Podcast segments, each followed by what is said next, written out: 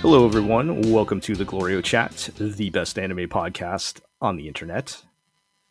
It's a little later than usual, but we are we have arrived at our first look podcast of the new anime season, winter 2024. Uh, it's a season, all right. Somehow between all the all the isekai and specifically isekai villainous shows, we have found a bunch of shows to talk about on this episode. I don't know how many we'll continue watching, but uh, there were quite a few that caught our attention at least. I get the feeling you could just take that introduction and slap it onto the first season, new season, first look podcast for every season now, like It- including the we're later than expected part. No, I, I we're, this is this is like really late because we we took a break to do our top ten last time. But I guess that's true. Yeah.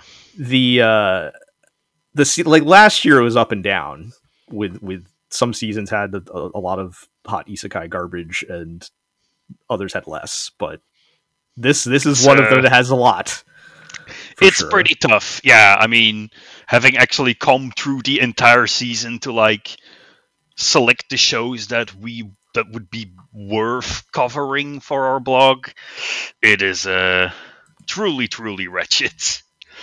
Yeah, I, I don't ever want to watch uh, whatever that uh, seventh time loop. The villainess enjoys a carefree life, married to her worst enemy again. But Wow. Anyway, inst- wow, I instantly understand the entire plot of that show from the title. Yeah, I funny- Don't have to watch it. Funny how that works. But we have a lot of other shows to talk about. And before we get into that, let's introduce everybody. I'm Gel. I'm joined by Iro, I'm still here. No, I'm not dead yet.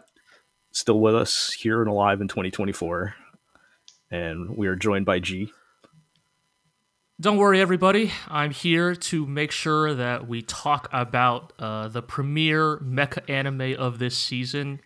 Yeah, That's right. It's Tengen Toppa Gurren Lagann movie, Hell Part yeah. One, Childhood's End. Yeah, you know, it's premiered and uh, is technically premiered in the uh, United States. Uh, you know, when, when did the Well, movie this- originally come out? Though, like, was it I feel like 15 Um, years ago. Yeah, was it was it shortly after the TV series? I don't remember, years. Short, I think it was a couple years. Um, but certainly not within the last ten years, right? No, no. Yeah. It's.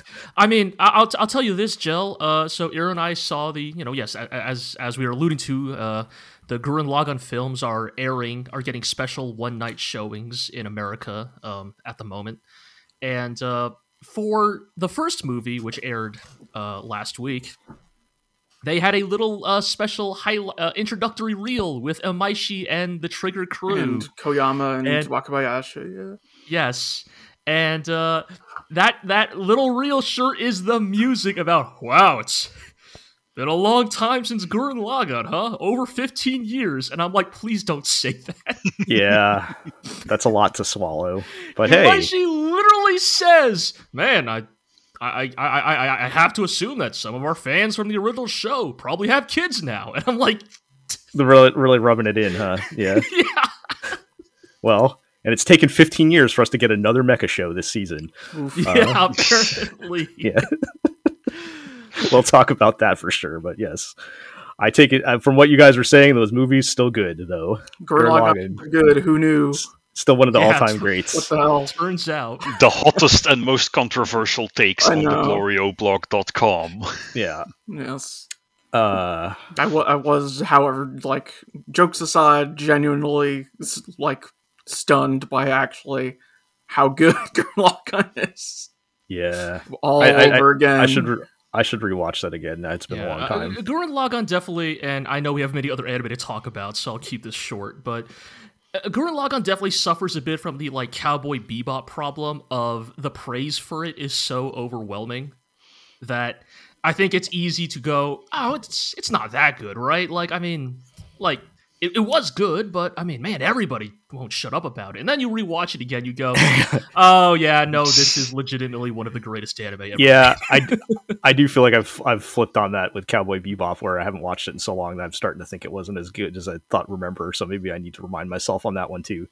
Uh, but uh, no, but Gurren Lagann is close enough where I mean that's going back for me. Cowboy Bebop's going back like 20 plus years since I've watched it. This, so Gurren Lagann's still fresh enough in my mind uh, that I remember it being very good. Still But, hits. uh, still still good.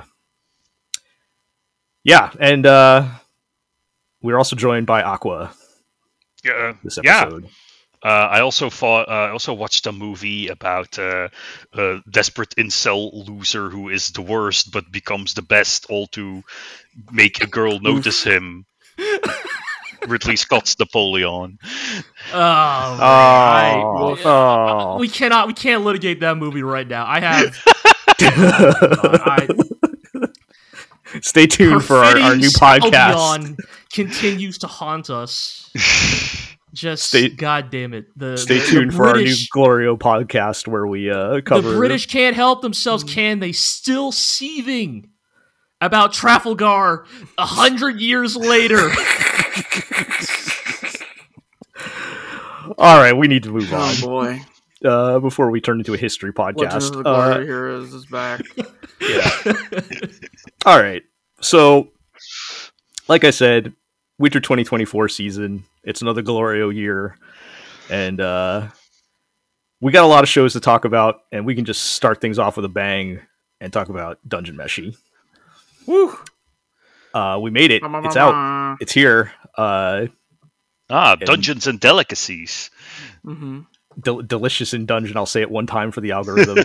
uh, yeah, so this show is a Glorio favorite, based on a Glorio favorite manga that you guys talk about all the time. I, of course, have not read it because I don't read manga, but uh, Uh-huh. it is about a party venturing into a fantasy dungeon. It's a classic fantasy party, and uh, they're they have no money and they're pressed for time, so they are forced to figure out how to eat the monsters that they slay on the way down the dungeon, and that's kind of the hook.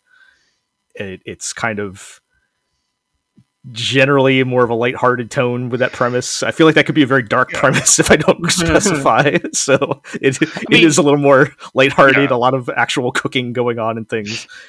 the funny uh, thing about Dungeon Meshi is that it's like, to me, when I like try to summarize that show, I always feel like I need to be making excuses for the fact that it's about like a generic fantasy party going down a dungeon.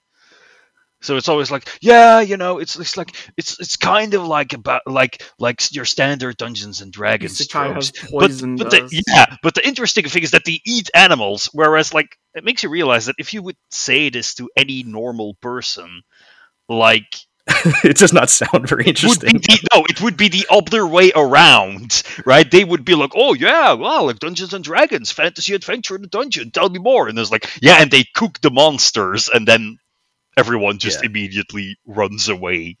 Like, I think Well- the important thing to remember, right, is that Dungeon Meshi, the manga, was first published um, 2014, I believe. So, ah, the before Anime- times. yes, Hmm. anime has changed a lot in the time since, right? The trends have changed a lot in the time since. But a- a- so I think many, Yeah. you know, like many of the ways in which Dungeon Meshi was being inherently uh, gamist in its design and its inspiration has co- sort of become much more commonplace in uh, uh, modern anime, for better Right. or worse. Right? say the thing about Dungeon Meshi is that unlike so many other shows with similar theming, there's no fucking stat windows or what have you. Right. I, I think that's the important thing to emphasize, right? Is that Dungeon Meshi is, you know, very to be very clear, is inspired by games, is you know very Mhm. clearly inspired by Ryoko Kui's love for D and D and wizardry and other like very very old classic um, fantasy RPGs, but Mhm. kind of uses that as a foundation to create a really interesting universe that I think does a really good job of asking interesting questions about how such a world would actually operate. Uh, I, think mean- a big appeal. of Dungeon Meshi, at least even in just these first three episodes, I think especially with the third, is sort of getting into the like unique fantasy ecology of the dungeon, right? Mhm. That you know the thing you start to discover as Mhm. Laios and his crew delve the dungeon is that the dungeon is unto itself. I, I know this word's An ecology, overused. It's a biome. Right. This know? is I mean, a very. This is this is sorry, Anders. This is a very like older school, like Gygaxian style of like dungeon construction, like where yeah, it has its own like ecology and whatnot that all intertwines. Uh, you know, the the trash golem is off in the corner eating the trash or whatever. Uh, rather than the sort of dungeon is just hole where monster e monster is and treasure there too. Yeah, And why why does it show up? Mm, d- dungeon. Uh, yeah, Right. Right. Like it is barely even a dungeon in the way that we understand it. It is more like a it's almost like a world, you know, you go into this world where various creatures are living and have their own Yeah. hierarchy and yeah, yeah. yeah. Just what I wanted to say is like I mean, I think that that explains the strength of Dungeon Meshi in that it is a fiction that is obviously inspired by a genuine love for these classic fantasy properties. But it is its own work. It is inspired by things that the author carries dear to their heart, as opposed to many of these like these generic fantasy anime that have sort of poisoned the well, as Hiro said, which are more like I'm going to describe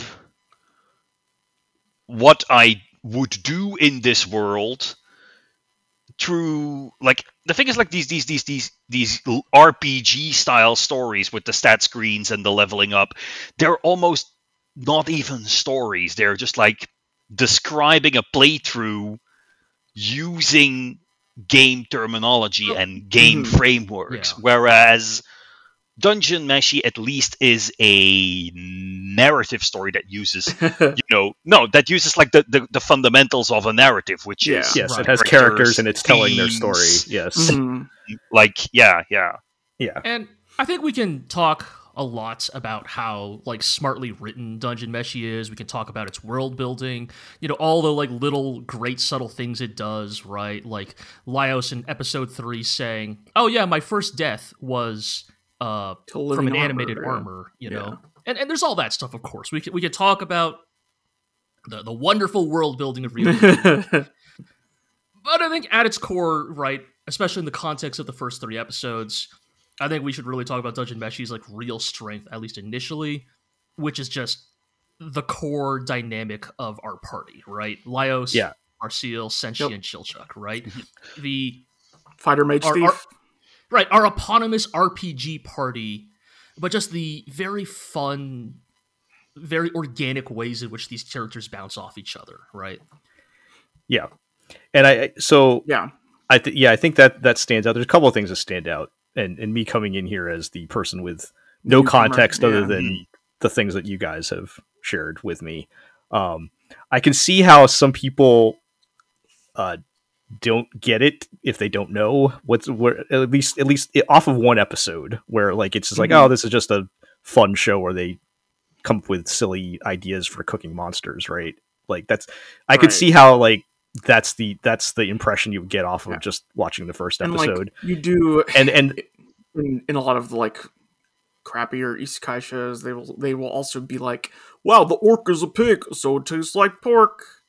Right, right. So you know, I, I, I, and I think that's where maybe why part of why this show hasn't quite taken off yet, from what I've seen. But I, I, but for me, and especially after watching the second episode, and there's some of it in the first, I think they really hammer down the where they're going with that party dynamic. That's going to be sort of like the, the core. I'm assuming will be the emotional core of the story, right? And Mhm.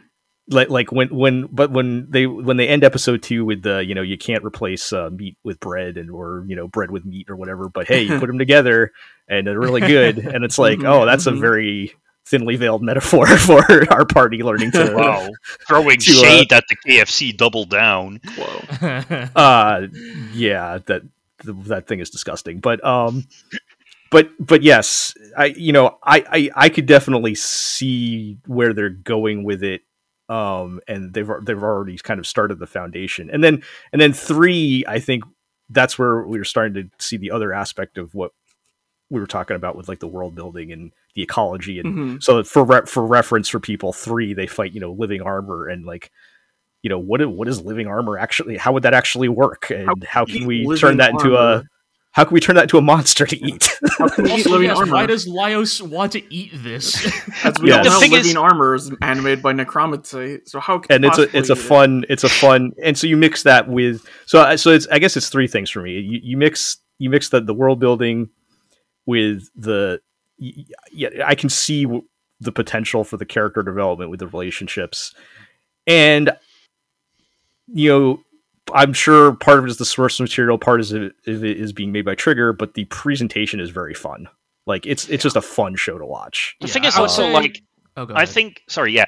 Uh, I think that like these first two episodes are mostly like comedy centric, but you can see how there is a sort of empathy going out towards the characters even if they are roles inside a comedy.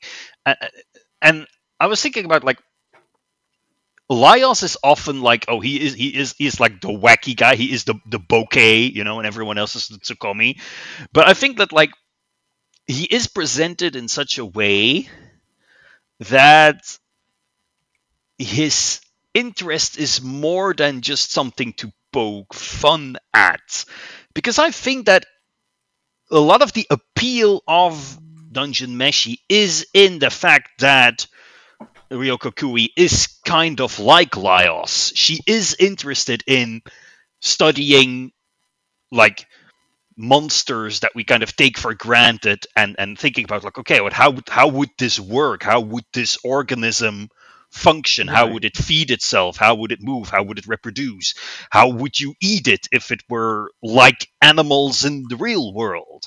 Right. And and i think because of that because the author has the same kind of freakish obsession or like special interest let's call it that that Mhm. that the main character has. Like that is a thing that like it is a manga that revolves entirely around her strength and as a result she can sort of celebrate that by not making cons- constantly the butt of the joke like he is the butt of the joke but he is also the hero who's like special interest saves the party in many cases and provides a lot of the humor and provides a lot of the interesting moments.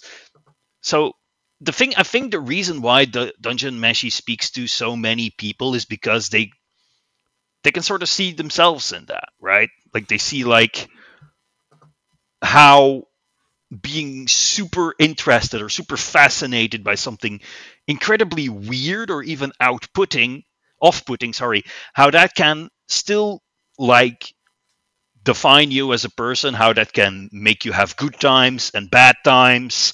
And I think that is reflected pretty well in the character, which is what sort of elevates this from that basic premise. Because I think I'm afraid Right. that, like, gee, if you said that the show hasn't really been taking off yet, I'm afraid that for like average Joe Schmo anime fan who like Yeah. doesn't know the pedigree of the manga, who doesn't know the pedigree of Trigger, reads this and is like, oh, okay, so it's a fantasy party going down a dungeon, which comes across as a bit generic, and they eat the monsters, which comes across as okay, weird. How can you like keep that joke funny for 13 episodes? Yeah. Right. Right. And I think it's that combination that has made it so that the manga hasn't, or the anime hasn't really taken off yet, simply because you can't really promote the It- it is- way. Yeah, I mean, I, I mean, Yeah, I'll, yeah. I mean, I'll admit, yeah, three episodes in, I'm not reading that deep into it yet. So, Yeah, you know, yeah. that- that's that's I that's mean, probably think it is- understandable. it is, but it is weird to describe a comedy as a slow burn, Mhm. but that is kind of what Dungeon Meshi is. Right. I, I think, and, and I do this mean this in, in multiple ways, right? I mean a slow burn in the sense that it will take time for its plot and its characters to gain more depth, but also it will take more time for the jokes to get even better. Yeah. There are like to, to, to speak to your point, Aqua, that you made about Laios, I think you could really kind of extrapolate that to the strength of Kui's like cast building as a whole. That I think Mhm. all of the characters in Dungeon Meshi have like really great, well defined personalities and uh, relationship dynamics within the party that you're only really starting to see the beginning of right now, where you know e- each character has kind of had like a couple of main interactions with each other, right? hmm But Yeah. I do think that something that even shows in the first three episodes is how, you know, in in a lot of ways, kind of like maybe like, you know, like a Kaguya, like a Hinamatsuri, like the more you know these characters and the more time they spend together, the better the jokes actually get because then they have more material to work with, right? Right. Like, I mean, how two- many sitcoms are there that are just like this is a guy and his family, or these people Right. are friends? Like, you don't need a catchy premise to sell people on your characters and, and your You know, jokes, right? Like, So, so like for example, right in episode two, right, where one of the focus is is Chilchuck, the the halfling rogue, and Senshi, right, the dwarf, Mhm. uh, and the ways in which they, you know, kind of rub against each other, right? Uh, you know, Chilchuck is a little neurotic, right? A consummate Mhm. professional, right? He is he is always very wary of checking for traps, whereas Senshi is almost like comically u- unaware of his surroundings, and or not unaware of his surroundings, but just has a very different set of priorities and focuses. right, he does not need to care because he's a Right. dwarf and as such he's pretty resilient. Like, and that's just those two characters, right? Mhm. And it's like it's kind of the thing that I think Dungeon Meshi does so well as it goes on is the build of like, okay, well, what about Chilchuck and Marcille? What about Marcille and Senshi? Right? What about Laios and Chilchuck? Right? Like Mhm. the, the ways in which by building up these characters like with organic personalities and dynamics, it means that like Dungeon Meshi then is also allowed to mix them up and also create some really fun, uh, uh, entertaining character dynamics. Yeah. Yeah, I, I, I can I can definitely see the potential there, but I haven't fully seen it yet, and I'm, I'm to take all your, take your Mhm. guys' word for it that we'll get there. So, I mean, and, I, and it's not that I haven't enjoyed episode one through three, but Right, like, yeah, I- that's the thing, right? Like these first Yeah. three episodes, they're still pretty good. Like, and they Yeah, still it's still very to fun.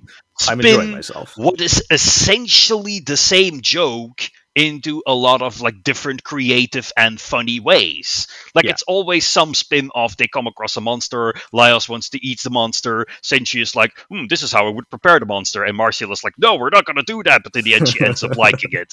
But like, it I- I- shows that not only is the source material very good at turning that standard joke into something worth revisiting over and over and over again. It's also, you know, the adaptation. Like we haven't even mentioned that yet, but this is a good adaptation.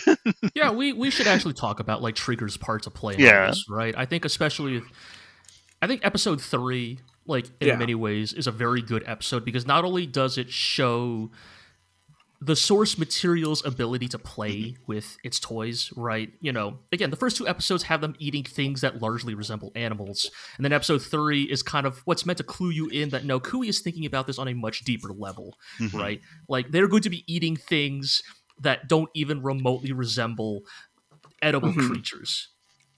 But also, this episode is simultaneously, in some ways, a very confident declaration of this is why Trigger was chosen to adapt this, this manga.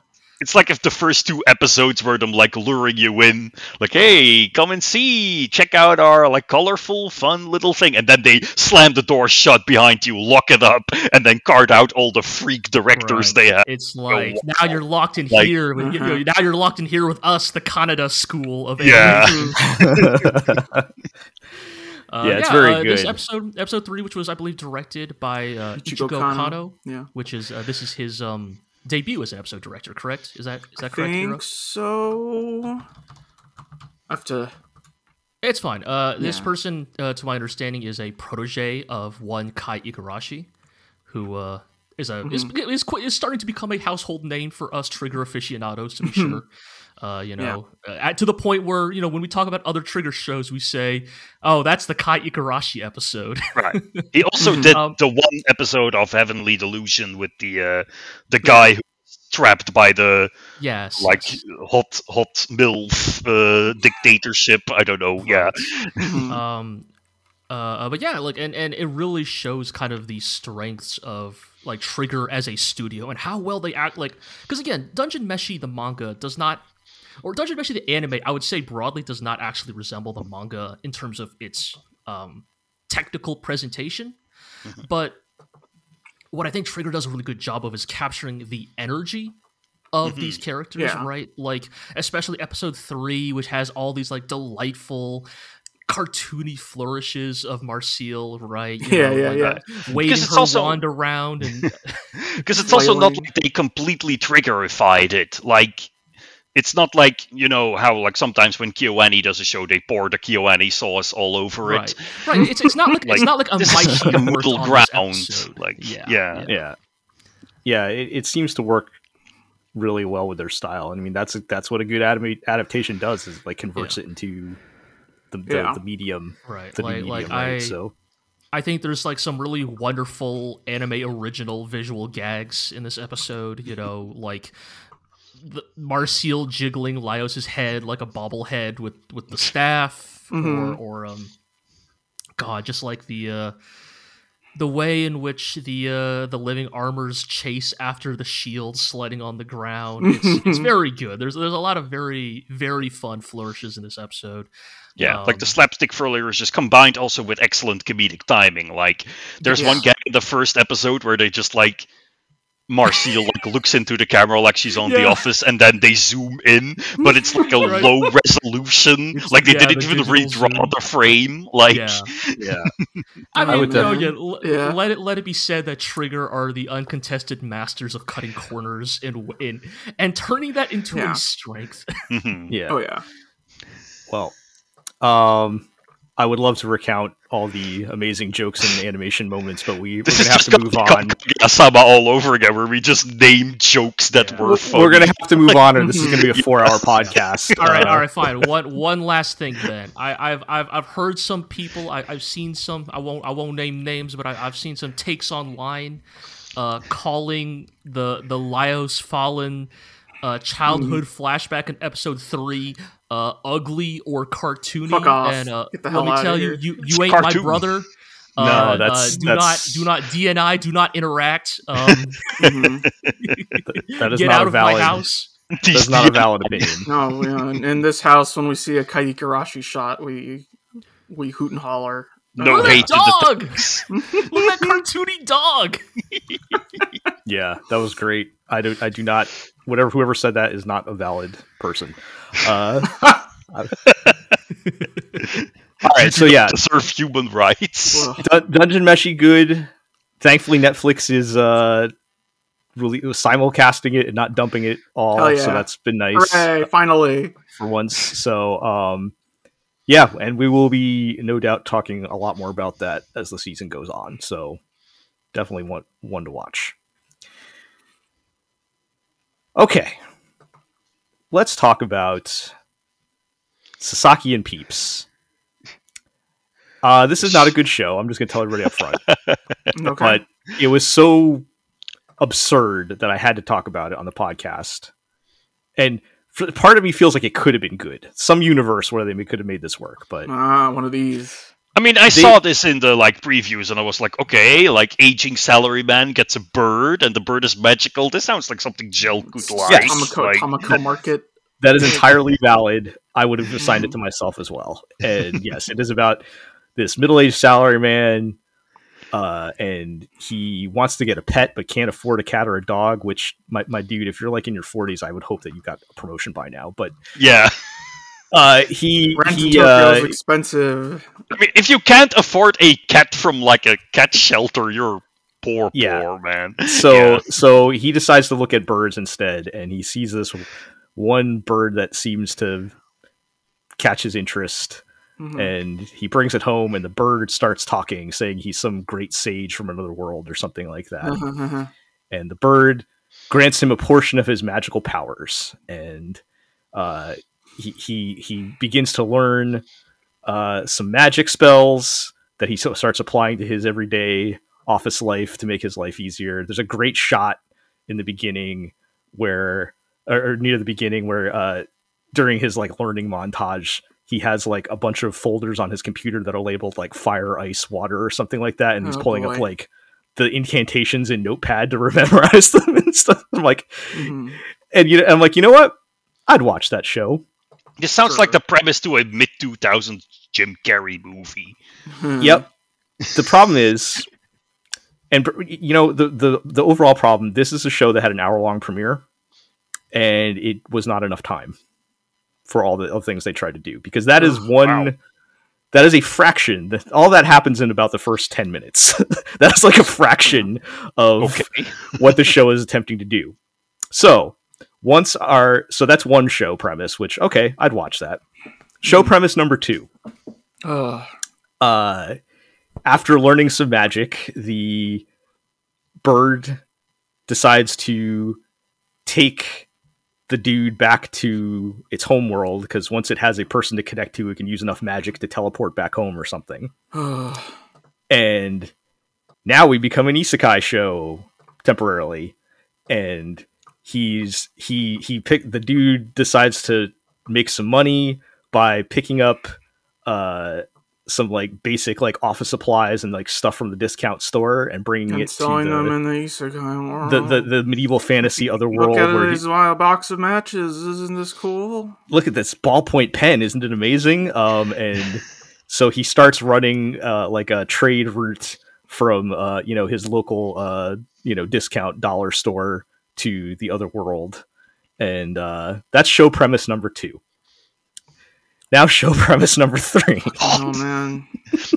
This show is giving Oshi no Ko a run for its money in like jumping through a gazillion different hoops to get to its actual premise. well, Like, well at least oshi no ko had like the, the the the premiere movie was one premise and then the TV series was another premise. This is this is all crammed in in the premiere here. I it. don't know, but like the premiere movie was also like, okay, he's a surgeon. Oh no, now he dies. Now he's a baby. Oh no, wait. yeah, they they Like, went yeah. they, they they cut through that really fast though. This, this is this is Uh. like, and the the other thing is like they plan on maintaining all three of these things Uh-huh. in Oh, geez, one yeah, okay. at the same time. It's not like this is a, prog- a progression. Like they're going to try to do all these things at the same time. So the third premise, uh, he one day sees this woman getting attacked by a random guy in oh the streets god. and he has some like weird like magic arm thing or something and he decides i'm going to try to shop stop him and shoots an icicle at him. And and he, he- between the both of them the, the the lady apparently also has magic powers. This is back in this is back in Tokyo. in in present day japan Yeah. yes. Uh and turns out she also has some kind of powers and between the two of them. They are managed to stop him.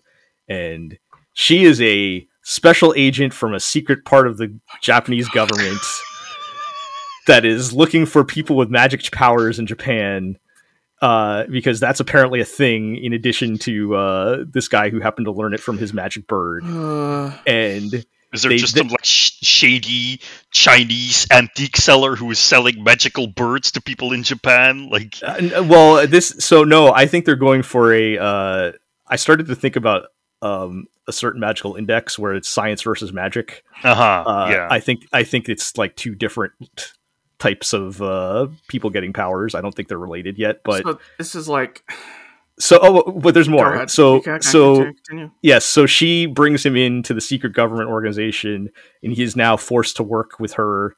Th- This hot anime lady is now his partner that he has to work with to go f- hunt down other uh, magic users in modern day Japan, and he's got to do this while also running his uh, isekai shop. isekai shop in the other world. And it wasn't clear to me whether I didn't watch past the first episode. It wasn't clear to me whether he still has his day job, but it wouldn't surprise Yeah. me if they're also he also does that. And Gotta hustle. the show's doing too much. Is Yeah, what I'm trying so- to say. Like this is the sort of I feel like I've talked about this before. The thing about isekai is that you start. it's such a like parasitic genre, and now and as time has passed, like these certain subgenres or like stock plots of isekai have uh, started to crop up, right? Like like villainous shows or whatever. The I sell real world things in isekai land is another one of those stock plots, and like and now the I'm taking my isekai powers back to Japan. and I'm going to be cool and badass is like another one, right? and so it's it's just seeing that there's so little fucking originality that now the isekai shows are just becoming what if Smash we them took, together. if we took stock plots A, B, and C and put them into one show, and it's like so you can't. the the other layer to this the other layer to this this is another trend i i am picking up on is um this was originally like a like a web novel like user Most- submitted web You novel don't thing say. most, most isekai shows are. yeah which which most isekai shows are but there's a certain like I, I i'm i'm trying to coin this term amateur chaos to it Right. of somebody who doesn't have an editor has a lot of ideas and they Mhm. just cram everything they got into this uh you know Right. this web novel that they post up, which is basically, you know, I'm writing fan fiction, but it's not based on any particular Yeah. property, right? Like it, it's like, that yeah, level some of amateurism to it, where some writers can like handle that. Like Ryohgo yeah, Narita is sort of famous for this vibe with Baccano It is a yes, but a lot of people cannot deal Yeah. with this, and um, I I can't even remember the other show I watched this season, which was also like a web novel and has suffered from the same problem. I don't even remember what it was at I this mean, point, but yeah. A lot of the isekai shows, that's where that's coming Yeah. from. I mean, and I Apothecary feel like Diaries is a web novel, right? Like, yeah i feel like i was really feeling it on this one because there were just so many ideas that could have been like this could have been three different shows yeah. and See, like putting I- them all together did not help I make it good like it I'd didn't make it interesting or like more creative feeling it just felt like okay i'm watching this show now and now i'm watching this show and they're both Mhm. bad I would So- I would prefer to just watch a show about some salary man who I don't know figured out how to program magic into his Yeah. arm and then the, the first and then gets picked up for hey other people have superpowers the, the first then it becomes x-men i don't fucking know the, right? the Like, first original premise what when, when i was watching it was like oh this is this is kind of nice the the first part where it's like he's got his magic bird and it's just like an office comedy but has some magic thrown into it. Yeah. Like and and the and like i i, I kind of liked the main guy too. Like he because he is an adult. He doesn't he's not like act he doesn't act like a kid. He's like an actual adult. Uh-huh.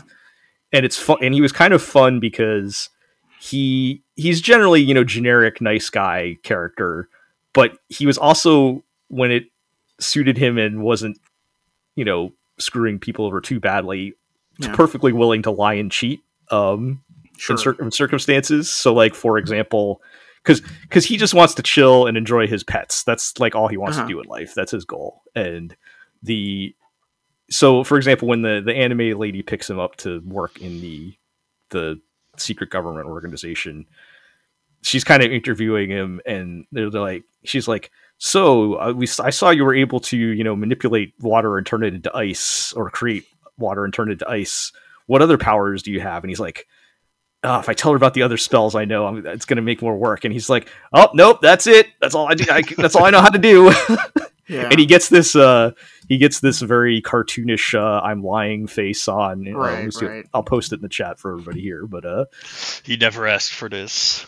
yeah, he gets Uh-huh. this, he gets this comical face on and it's very fun. It's, so like it, there, there's, there was, there was something there and then they just kept adding, it's like you know you've made me like this nice I don't know ice cream sundae, and then you started pouring like gravy and marinara sauce on top of it. Like it's, it's Yeah. like, I like there, was- there was something there that Yeah. could have been could have been fun. I have a, I have a question just- about the logistics of this show. Uh, Okay. Which is like, how does he convert fantasy money to Japanese? Oh, yen? you know they had some they had some is it magic?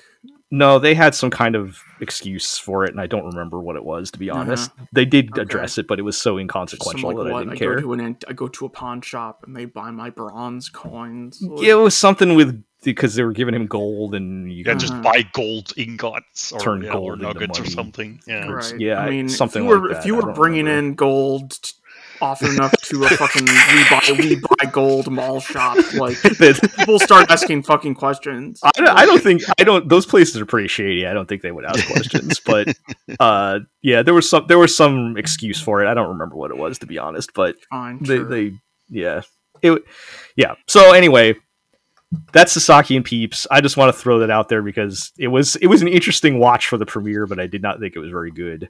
Mhm. And uh, yeah, It exists. It exists.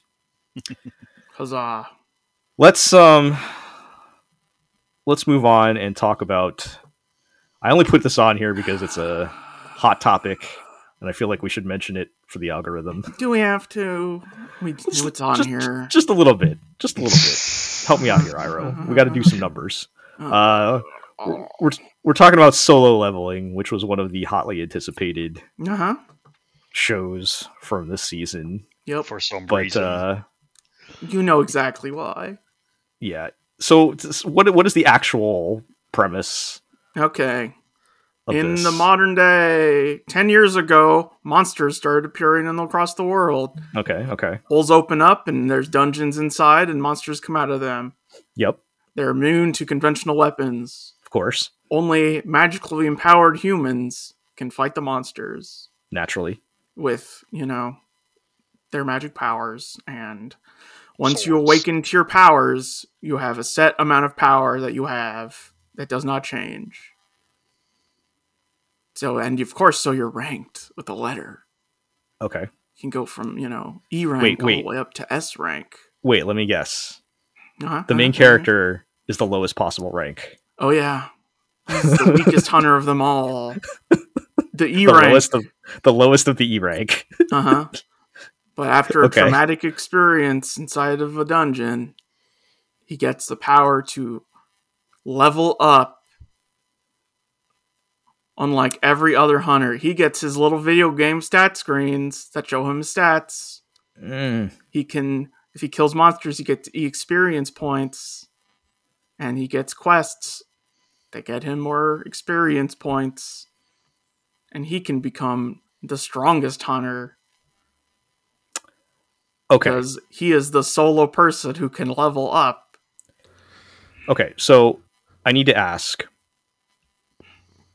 Is there a reason why this show and not every other isekai show that people? For whatever I don't know, for whatever reason, this I'm not, is I'm not saying it's something that you would have to agree with. I'm just saying, right. This is is, there like some? the number one Korean webtoon? because it Why started as is- a Korean webtoon, right? Which is in color and which can be read easily on your phone. Like, I think that's a major reason.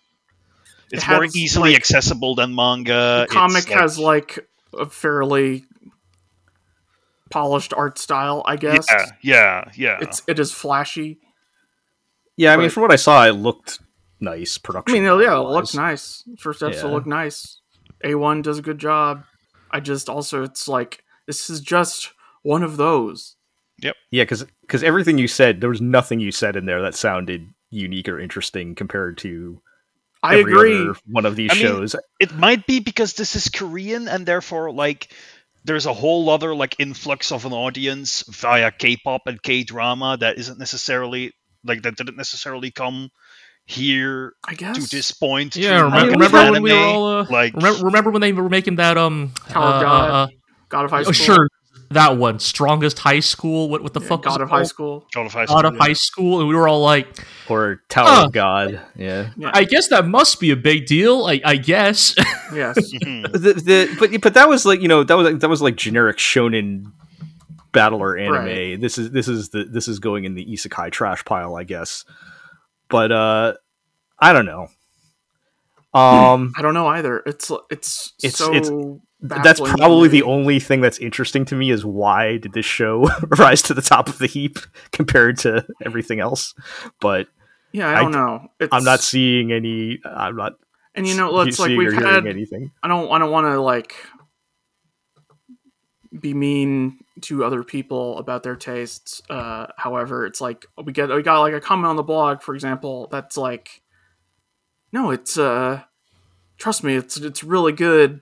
There's a reason that this was so anticipated, and the story has so much depth later. And I- it's like I- I, don't, I don't understand where you're coming from. I don't. Okay, I do um, not see the the arc of this that has Right. anything interesting to say. Right? So I guess my question, uh, Arrow, since you watched the first episode, like, Mhm. so, so of course we are talking about the like cultural magnitude of solo Sure, leveling, I mean, right? yeah, and it's, it's I've seen this at like Target, right? Like yeah, yeah. bookshelves. So this being in some ways one of those early progenitors, right, along with a magical reincarnation and and and such and such is right.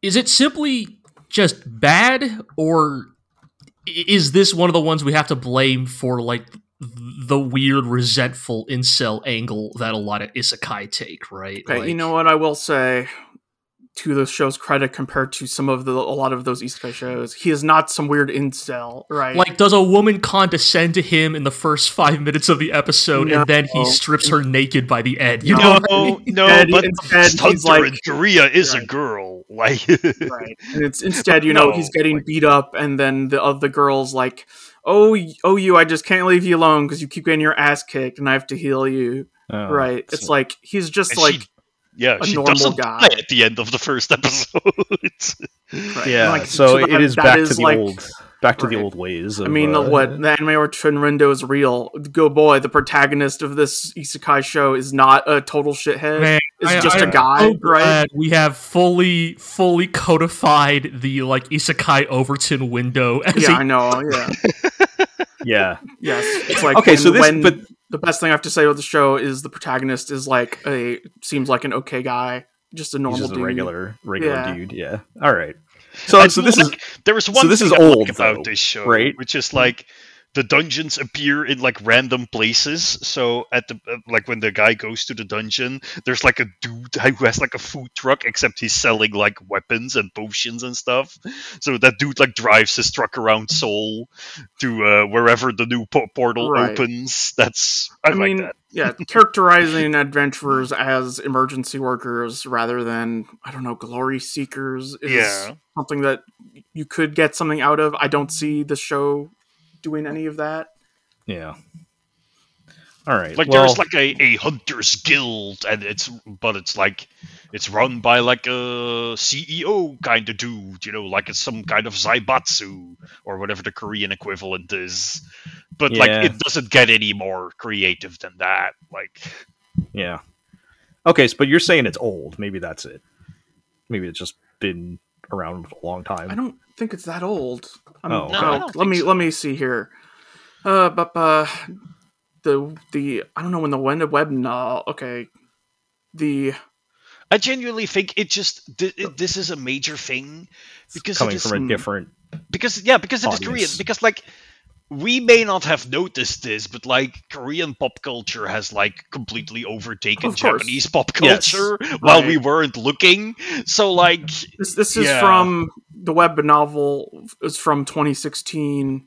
Okay, so not that Hmm. old. All right. So I don't know, man. It just who knows the how the hearts of isekai Yeah, fans I mean, operate. Maybe it really if- is just a different demographic coming into it. I don't I know. guess yeah, But- it's I don't understand and I don't know that I ever will understand. All right. Well, at, at least it doesn't sound like the worst of these. So hey, if people no, are it, enjoying seem, it, it, it is instead merely dull. Yeah. mhm. if, if it's just boring to us, then hey, everybody else enjoy you know, it if you you're know, enjoying yeah, it. Yeah, you know, you s- you you I'm not going to condemn. level heads out there. Yeah, I'm not. knock yourselves out. it, I'm not going to condemn it if it doesn't have you know slavery and sexual assault and all that. So at least, uh, Yes. yeah, at least yet. Mm, yeah. You All know, right. Aqua has a totally valid point. Yeah. Like we are basing this purely off of a single episode. Yeah, yeah. For all we know, for all we know, solo leveling has like a actually slavery is good arc. Like two years from now. Like we, we actually shouldn't like make any declarative statements. Yeah. Based on all right, asterisk based on the first episode. then we'll leave it at that. Mhm. All right. Let's uh let's keep things moving. And I wanted to talk about a sign of affection. Yeah. Uh Okay. Did you watch it, Aqua? Yes, I Or- did. Okay. So- cute. Yeah, so I don't this is this is one of those shows where I don't know I did watch the first two episodes. I don't know with my just based on my own personal preferences and what I want to watch if I'll keep watching it, but it is a good show worth mentioning because I think it's worth watching and judging for yourself if it's something you Mhm, want to watch. So um but yeah, this is a I mean it's a pretty straightforward romance shoujo romance story uh with the hook being that the I kind of, don't want to say hook, but the the the kind of unique, unique aspect selling of it point. Yeah. is that the the main character is uh she's deaf and um they what I what I liked I mean I the the romance part of it is very cute I, I like that the the main couple seems to be pretty straight forward with their like feelings and everything there's not a lot of like dancing around and there's there's a little bit of it but not like compared to other shows in the genre like they they kind of get right it to the a bit point more of mature. Like, you know, like Yeah. the characters are like, okay, I'm interested in pursuing a relationship with this Yes, person. I'm you gonna get to know this person. Their contact details. yes Yeah. this person's this person's cute they seem nice i want to get to mm-hmm. know them better right which is nice. I mean, there's also a reason why they are, you know, in college as opposed to high school. yes it is it, and they are they are college age so that Yeah. they are you know portrayed as a little more mature i didn't like i don't like the childhood friend character i don't like where they're Ah. going with that I, I oh, did you watch But it that's in the second episode, I think. Okay. You're not talking about the girl. yeah so the uh, so my one my one kind of uh red flag is Let me guess, he is like violently protective of Yes. main girl. Yeah, Absolutely. Okay, yeah. Yeah, and he and he's like, but they're they're of course they're framing it as a you know, but he really just really cares about her because Mhm, you know mhm. he took the time to learn sign language because he cares so much about her, even though he literally tells her, uh, deaf people shouldn't go to college because it's not safe.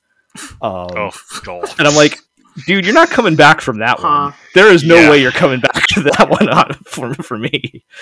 So Uh, I, I don't like that they're trying to introduce some kind of and, and to be fair, she does not seem to have any romantic interest in him whatsoever. Right. But I feel mean, like the this, like, show just just something being, like that is also like a very like it is reflective of a common attitude i think towards people who have disabilities like like blindness or deafness.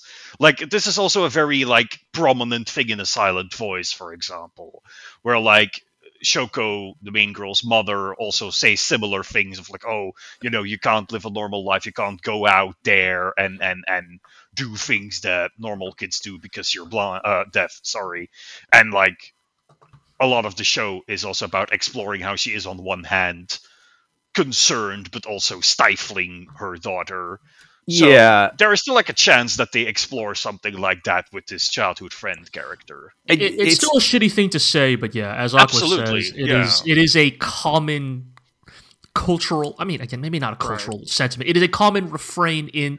It, it is a common go-to piece of dialogue in pieces of fiction in- Right. in, Japan about You but- should not burden people with the way in which But do you are you- different. Like, Do you say that to the person's face though?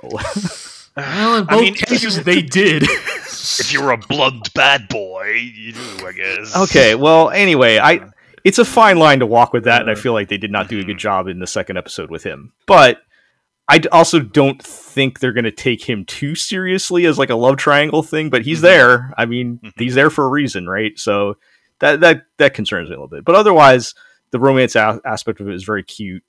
And you know, I'm not an expert on this, but I did like, you know, I did a little reading up about the background and how much research the author did on, you know, Mhm, mhm. portraying uh you know the life of a deaf person and and i i do like like one thing i wrote about in the first look post that i did for it was like that they don't they don't like hand wave the, the the challenges of being a deaf person like for example i feel like it's very common in media f- for ha- to have a deaf person be able to read lips so you can just yeah, yeah, you yeah, know yeah. make it so they just understand what everybody's saying and this girl can read lips, but like she gets she it's so they kind of show how limited that is. Yeah, Like like, main like, dude explicitly like makes an effort to talk slowly and Yeah, so, like- well so she can read so, like, lips, right? she can't always catch every single word and Mhm. like there's a bit where she's like in a they're like at a diner or something and she you know she sees people talking across the room and she doesn't know what they're saying you know because she can't Right. read everybody's lips at once so like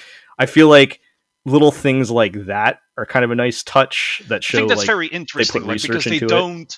They don't play this as like, oh, woe is me, you know, Yeah, I'm deaf. yeah Whereas they focus on more like specific issues, like for example, you know, when you're deaf, you cannot join in on a conversation. Someone needs to actively involve you in a conversation in order for you to be part of it, right? Like and they, those they kinds keep of it- things. they keep it positive because then they'll show how she overcomes that right it's not like Right, she's right, you know right. it, it's not like it's you know dragging her down or anything she's just And it's, a challenge yeah. she has to overcome And so it's also like I was initially a bit disappointed that they didn't cast uh, a- an actual deaf person to voice her, but then like I realized, oh, she has a lot of like interior monologue, and it would be yeah insane make to portray that in any other way than to have her speak, even Yeah. though she like was born deaf, and as a result, Yeah. So like prob- probably like yeah, would not have a. Yeah, an understanding of language the way we do it. Not that I can speak with any authority on that, but and c- considering like probably at least 50% of the dialogue is in her head, it's Yeah, probably best yeah. that they did that. Yeah. yeah, So yeah. um But I mean, they do some nice things. Like it, I like how they cut the sound and the music whenever, uh, whenever like we follow her perspective. I like how yeah, like they portray certain facts of her life as realistic. Like for ex- like some like how for example her parents don't know sign language which Yeah. is something that is like both Wait, which is incredibly like sad but also probably kind of realistic yeah. Is like that- I feel like okay, I don't know. I feel like it, I, I feel like parents I feel like at least yeah.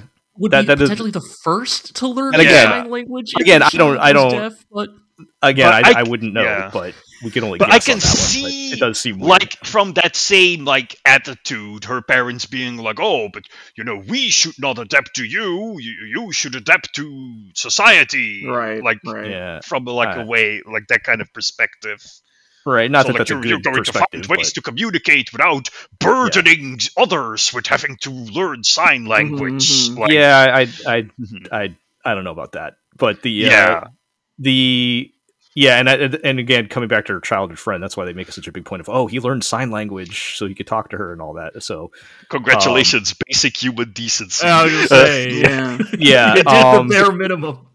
yeah, and and they and they show like the I, I appreciate the main guy is he, he he gets a little borderline, but he's not a creep. Like he's like uh, that's also something I like in that like there's like a bit where he like she's like like her thoughts are sort of trailing and then he like puts his hand on her head and like tilts her head up to make him look make her look at his face so he can say something so she can read his lips. he actually has a reason for the head pats. yeah, yeah. Oh, she, says, she says like, "Oh, why do I do? Why do I interpret everything he does in like the best possible way?" yeah, right that like makes me think of like that's like an interesting nuance because like you could see what that guy does as like invading on her physical space without her consent but on the other hand like he you see that he has no like ulterior motives with that like he's just like looking for the best way to get her attention so he can say something to her right. like Yeah. and that's like yeah, a- and they they hmm. reinforce that in the. I didn't watch episode three, but in Yeah. episode two, like they just kind of reinforced that he's actually a pretty nice guy, which made Mhm. me which made me kind of hate her friend even more. But Right. the, uh, I was like, it's like I'm like, dude, I'm like, girl, leave him. Like you got this like hot, super nice guy who's like Mhm. learning sign language, and he's like a world traveler and interesting. Yeah. and, like yeah, just just stick with him. like That's something I also I also do find interesting because like it's clear that the show wants to be more than like, oh, I'm a dainty waif and this boy is going to save me. Like it's it's more nuanced than that because like I think they're trying to go for a kind of thing where like he doesn't just represent you know boy who has basic human decency to be nice to deaf girl but like he's also like he's the world traveler he's a polyglot he has a lot of like friends from all over the world so like he sort of like represents a life outside of the like sheltered Yeah. life that she yeah, that's knows, the, right? the theme they're Like, going. Yeah, and they, and they that's like an again. interesting angle, or at least more interesting to me than like, ah, I am unlovable because I am disabled, and but this boy loves me, like Yeah. which is like what like ninety percent of shojo would go for, like yeah, and and they, they they again that's another thing they emphasize in, in the second episode because she kind of gives a speech to that effect of like my whole Mhm. life people have been sheltering me and I've got this guy who's like a a gateway to the rest of the world in Yeah, some yeah. ways and Also, they seem to be focusing on a lot of on, on, on a bunch of different other characters. Like there's like her her college friend and the manager dude, yeah and it's just overall like portrayed. It's cute. It has decent comedic timing. It it Yep. the performances are good. Like there are some odd directorial choices. Like in the first episode, there's like a sudden bit where they just like replicate a manga panel, including the text on screen. Which oh is that's just like, anime comedy man yeah, that, no, but that uh, just goes. Yeah, that's just like completely comes out of nowhere. There's still that's- too much, too much use of the shojo freeze frame, swelling violins. Uh, it's fine yeah yeah, it's fine I don't know. We'll- yeah, we'll but I, I liked but, it. It's yeah. cute. yeah so again uh, for my personal preferences i don't know uh, we'll see i might watch i might watch a little more it's it's very Yeah. cute and i think it's worth like i think it's a good show worth watching and it just depends on you know whether it's to your like preferences or not but Yeah, I- I, mean, you don't get a lot of like straight up shojo romance shows like this anymore, especially if you like kick out all the ones that are like Yeah. creepy. yeah all right All right. let's talk about sengoku youko Yeah. Sengoku Um, Yoko. so i i already want to refresh us on on what sengoku youko is about uh, who Sengoku Youko is uh, by noted mangaka Satoshi Mizukami and The uh, goat. Uh huh. One of the best to ever do it, uh, as far as I'm concerned. And uh, the thing about Sengoku Yoko is that it's a long story. Other mecha anime. It's a long, it's a, it's a, it's a long story. Maybe you can't see the whole arc of the story from the first two episodes, but Some might call Sengoku Youko a slow burn. a slow burn. Um, but you know, in the first two episodes, you know, we are in this the depths of the Sengoku period, uh, and the siblings for world reformation. Uh, this fox spirit and this uh, other guy who has learned the sage arts or you know traveling around uh, righting wrongs. You know, uh, well, well, well, importantly, this is a setting in which like humans and demons and such yes, are, exists, all you know, exists, exist yes, and are, yes. are fighting It's each a other. supernatural battle series. Uh, Yes. yes One of them. Okay. Yes. okay so again Uh huh.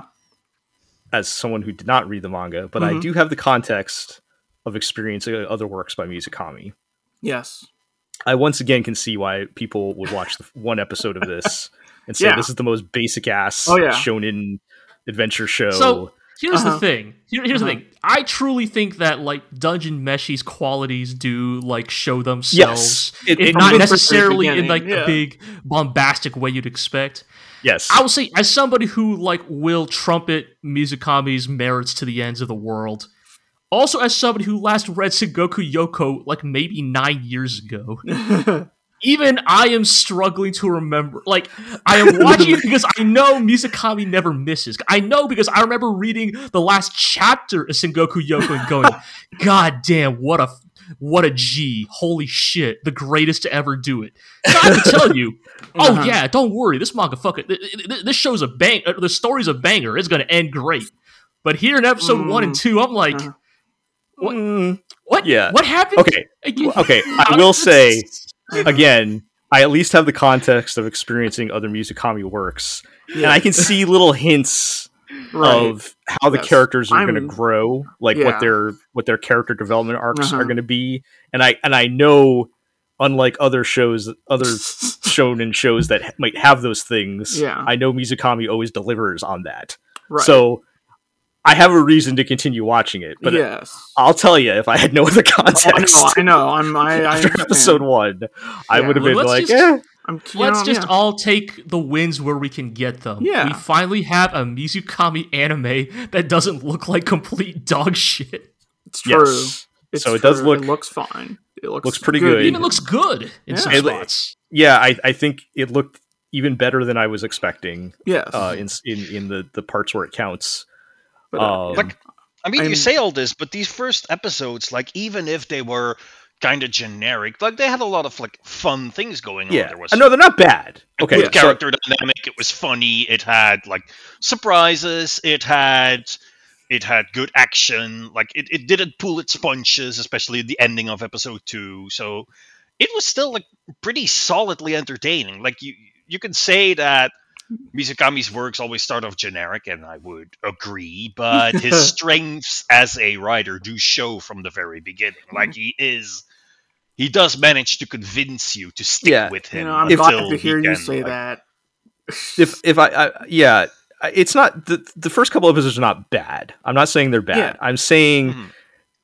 if you didn't have any other context, I don't Mhm, like mhm. if if I got assigned Sengoku Youko for first looks this Yeah. season, and I I didn't know who wrote it. I, I did. You guys had never told me anything about it. I probably would have hit it with a for fans of the genre or right. something. It's like, oh yeah, this is fine. verdict Right. of, of yeah. Yeah. it was fine. It was fine. Um, you know, it, it was it was perfectly fine. Nothing wrong with it. And but I, I'm gonna move on with my life because I'm not Mhm. usually into these kinds of shows. Right. And um, but again, I know enough to know I can see the seeds being planted. Right. And but you know, we're in a world where somebody may watch this for these first few episodes and go like, "Oh, I mean that dude who made where they made that really terrible anime a couple years ago that looked like shit. Why would I watch this? It must suck." oh, uh, Right. And so I'm like, Look, some some so authors are burned. just Yeah. look, man. Some authors are just doomed. All right, like I've I I've, I've just yeah. accepted. You know, like Satoru Noda will never be vindicated by history. You know, I mean, on the other hand, people also like Demon Slayer, which is also the most generic shit in the universe. I so know. no, here's the thing: people like Demon Slayer because it got a Ufotable yeah, anime it's like adaptation. super so flashy, yeah, right? yeah. yeah. like I, I don't think it can be overstated how much like I mean I'll be real man Frieren is hugely assisted by its adaptation like we're not talking about it this week because you know we're doing you know we're talking about uh, new anime this season but um boy I really wonder if people have anything good to say about the last couple of episodes of Frieren We'll find out. if uh, it weren't time. for its like overwhelmingly high production we will, we will Like, find out is- another time. Yes, uh, yes. But I- you know, like, look, I, I just They're fine. you know, I think I like Sengoku Youko. I think if you are finding things that you are enjoying in these first two episodes, like I, of course, I'll beg you to stick with it because See, It- it really goes some places. I think, and The- the- maybe it takes play time to get there, but you know, you can see the seeds. I I can see the seeds because I know where the what they grow into. But um, Yeah. Yeah. you know, so you know, th- this is why you should be listening to the Glorio chat because we're here to put you on to uh, the the shows right that you, you might you might not have you know caught your attention. And you know what? You know, uh, to to to those who might say, "But hero, you know, you were judging solo leveling so harshly based on one episode, and yet two eps after one to two episodes of Sengoku Youko, you were telling people to stick with it." And to that, I say, "Yeah, Yeah. yeah. Well, okay. So I, I, I there, there are things I think you can you can pick up by you know the second or third episode, Yeah. for sure. In, in is, is, did they do three episodes yet? I've watched so much anime in the past forty No, hours. they I'm trying to remember, three but you okay, it's only that's right. There's only two episodes. Yeah, I think I think by the end of the second episode, you s- a- anybody should be able to start to pick up kind of where they're headed Mhm. with the characters and stuff. But right." um, you know, we, uh, we have Hapless Samurai Shinsuke, who is, you know, yeah, I think it's a- important to note yeah. like mhm. so like for example Not when, samurai. yeah when when he's like doing his hot blooded shonen protagonist nonsense in episode two it's Mhm. impo- I think it's important to note that the rest of the characters like stop being an annoying idiot. like Yeah. right? Like, like yes. it He is not A, he is a blowhard who you know maybe can get do it when it counts, but the rest of the time is in over his depth, and that is you know important part of his growth as a character, his arc as a character. You know, yes. Jinka's a piece of shit who you know is edge an edge lord who says I hate all humans, man. Uh, you know, and that's an important part of his character growth. Yeah and I think I think if there's like if there's one thing I would highlight that Mizukami always does and never fails is his character growth, right? Yeah. Like the Yes. characters are not the same characters at the end of the series as they were at the beginning. Yeah. And from what you guys are telling me, His that will be the case you know- here, right? So what what was it you said Jay the other day? It's like Mizukami has more consistent endings than basically anyone else like Yes. out there. Like he has had several series and what I'll say is all of them end well. Yes. Like they have good endings and how many other creators out there can you say that of with straight face? Mizukami has more and more consistent endings than like basically yeah. any other mangaka that's ever lived. yeah. You know, in this one highly specific metric, Satoru Mizukami, Satoshi, uh, Satoshi Satoshi, Mizukami, bless his heart, rest in peace, blows Kentaro Miura out of the water. He died for our sins. Like it's not even close. It's it's a it's a Uh, 10-0 matchup. Oh, yeah, hey, you You're know. talking about endings specifically. Yeah. even even Planet Wiz on a technical knockout uh, Uh TKO. yeah. Yeah. Um, Um, and you know, and that's also like there's just I watch Sengoku Yoko and I you know, both episodes I've just thought to myself, God, there's so much more to come that is yeah. not even visible doesn't just not visible from For what we me, I am being I am just looking forward to it because as someone who like knows that they had positive emotional feelings at the end of reading Yes. Sengoku Youko, Right, right. but can only remember like three separate individual moments from the story. Oh man. I'm like, Yeah. Yeah, this should be fun. Yeah. I look Yeah. forward to remembering these things again. Uh, yeah. Well, it- ah, Yeah. Stick with it everybody. I Yeah. yeah. We'll Please stick with it. Stick with it, you know. Yeah. Okay. Let's talk about our next show with this wonderful title. Cherry Magic. 30 years of virginity can make you a wizard? Okay. Find out so next time on Dragon Ball Z. before I get into the actual before I get into the actual show, uh, yeah. that this title, I just assumed. I assumed it was like gonna be uh, an isekai show about a 30 year old dude who obviously is a virgin and gains magical powers, and he gets transported to another world where he gets a harem of hot ladies that start coming on to him. But if he has sex, he loses his powers. That's what I. It writes itself, right? You know, Yeah. it, it says something about I think um hmm our like relative ages and like culture like like our backgrounds of what an anime like this would be Right. that my conception of cherry magic 30 Hmm. years of virginity can make you a wizard Mhm. is a modern day supernatural comedy Mm. in which a hapless salaryman um is is fated to become the most powerful wizard Oh yeah. And thus- so he cannot have sex. Like the the fortune teller in the street is like you can't. yes and can't and then uh, acquires a harem of like 99 hot succubus babes Mhm. who are trying to seduce him And If you Uh, nut, then Satan will conquer Earth. Exactly right because and see That's that's an episode like, I feel title. like- I feel like Mhm. that's the premise of one of these anime from like the eras of like 2004 to 2011 and then Yeah. from 2012 to 20.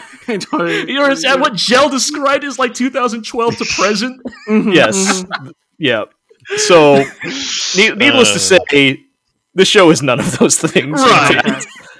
Um, it actually it was just it was okay. Like I watched the first episode, and Aqua, I know you did too. You you wrote the first like post on it, but Yes. But what is Uh, it? I mean, it, the title. It's simply like the title refers to a common Japanese Yes. saying slash Right. internet Right. meme that like. "Oh, If you uh, go without sex for 30 years, you get magic powers, and like Mhm, that mhm. is what happens in the show. You know, you Yes, have your your guy who's clear. down on his luck. He's not very good with girls, and as a result, he is a virgin at 30 and he awakens to magical powers magical powers that allow him to read minds basically Okay. read minds when he uh, of the people who he touches yeah, so he has to touch them, right? That's Isn't a- this yeah, Amagi. Brilliant Park's premise? no. Oh, okay. so I thought that whenever he also got like the power to read minds of people he touched. I don't think he has powers, does he? no Maggie in the Brilliant Maggie Park? Brilliant Park he had like he w- had like a, a previous career as like a Yeah, but didn't he have mind reading powers?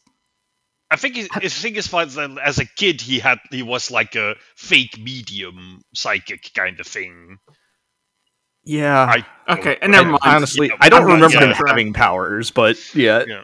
That's And the it- show with the girl named 50 Cent, right? Yeah. Yes. Okay. Where Yes. the guy's called Well- Kanye West and the girl is called 50 Cent. Yeah. Yeah, that aged well. Um but anyway, this show, yes, so he does he does gain uh the ability to read minds if if he is touching the person right. and, And, at first it is like awkward because whenever he grazes someone on the train or in the Gotcha. elevator, he's like, "Oh no, I'm invading on their privacy." Hmm. But then he like accidentally grazes the hand of a hot dude at work, and it turns out that this hot dude is in love with him. Whoa. And the dude is like, what? What? What? what? Huh, what? No, actually, like, actually, not really. Like, there is not a lot of, but we're both guys. How is that possible? Like, yeah, they don't they don't really they don't do that do thing. that, Like, yeah. it's mostly just like, why does this, you know, this this handsome, It's like, why me? so, social, yeah, social butterfly kind of dude? Why is he so interested in, you know, scruffy old me? Mhm. and that it's just basically you know their romance because uh they they're they're drunk from you know the mandatory after work drinking party and oh no it turns out i will have to stay the night at your apartment hot colleague and like you know those kinds of things but it's all like very like innocent and wholesome and like a Yeah. lot, most of the jokes are about like dude reads other dude's mind and other dude is like weirdly horny and dude is like oh no is he going to try anything funny and then Yeah. no turns out that like the guy's just a nice dude who may have like lurid thoughts but doesn't act on them because he's Yeah. a decent guy like which I, which I appreciate they're very unambiguous about Yeah, his yeah. feelings for him. Like at one point he's talking about licking his neck or something, and they're like, okay, Yeah. no Right. no way to misinterpret that. But uh I, I think the best the best description I saw was in the Crunchyroll comments. Somebody said this is a like uh my my my new boss is goofy but actually gay. Um, yeah yeah that's which is actually a pretty accurate description, I think, of of what is going on here. So right yeah uh, and that show, uh, I mean, I I only watched an episode or whatever, but Artemis really liked it, and it was Mhm. pretty good. It's it's it's a similar vibe here, uh, where it's you know it's like just a wholesome like nice romance you know it i think it deliberately tries to like shave some of the edge off of or at least which is common in bl or which it, the genre is at least infamous for Right. yeah like and just tries to be you know the the, the nice people being nice and falling in love and having butterflies in their stomach and like you know only doing things with with consent you know Mhm, yes mhm. yeah. I, I hope that becomes like I mean, again, we're probably not the we are not the experts in the genre, but like No, our no. perception of how how BL normally works. I, I hope I hope there I hope out there there are more stories like this than you Right. know our our old like our old con- one of the our old concepts of it. Yeah, of- reasons yeah. why I wanted to watch this because I'm the guy who always complains about Yuri. So I was like, Right. I should actually watch a BL show, and this was like considered to be pretty popular in the Okay. genre. Like there was a popular uh, live action drama adaptation um, of it uh, a couple of years ago, and now it's getting an anime.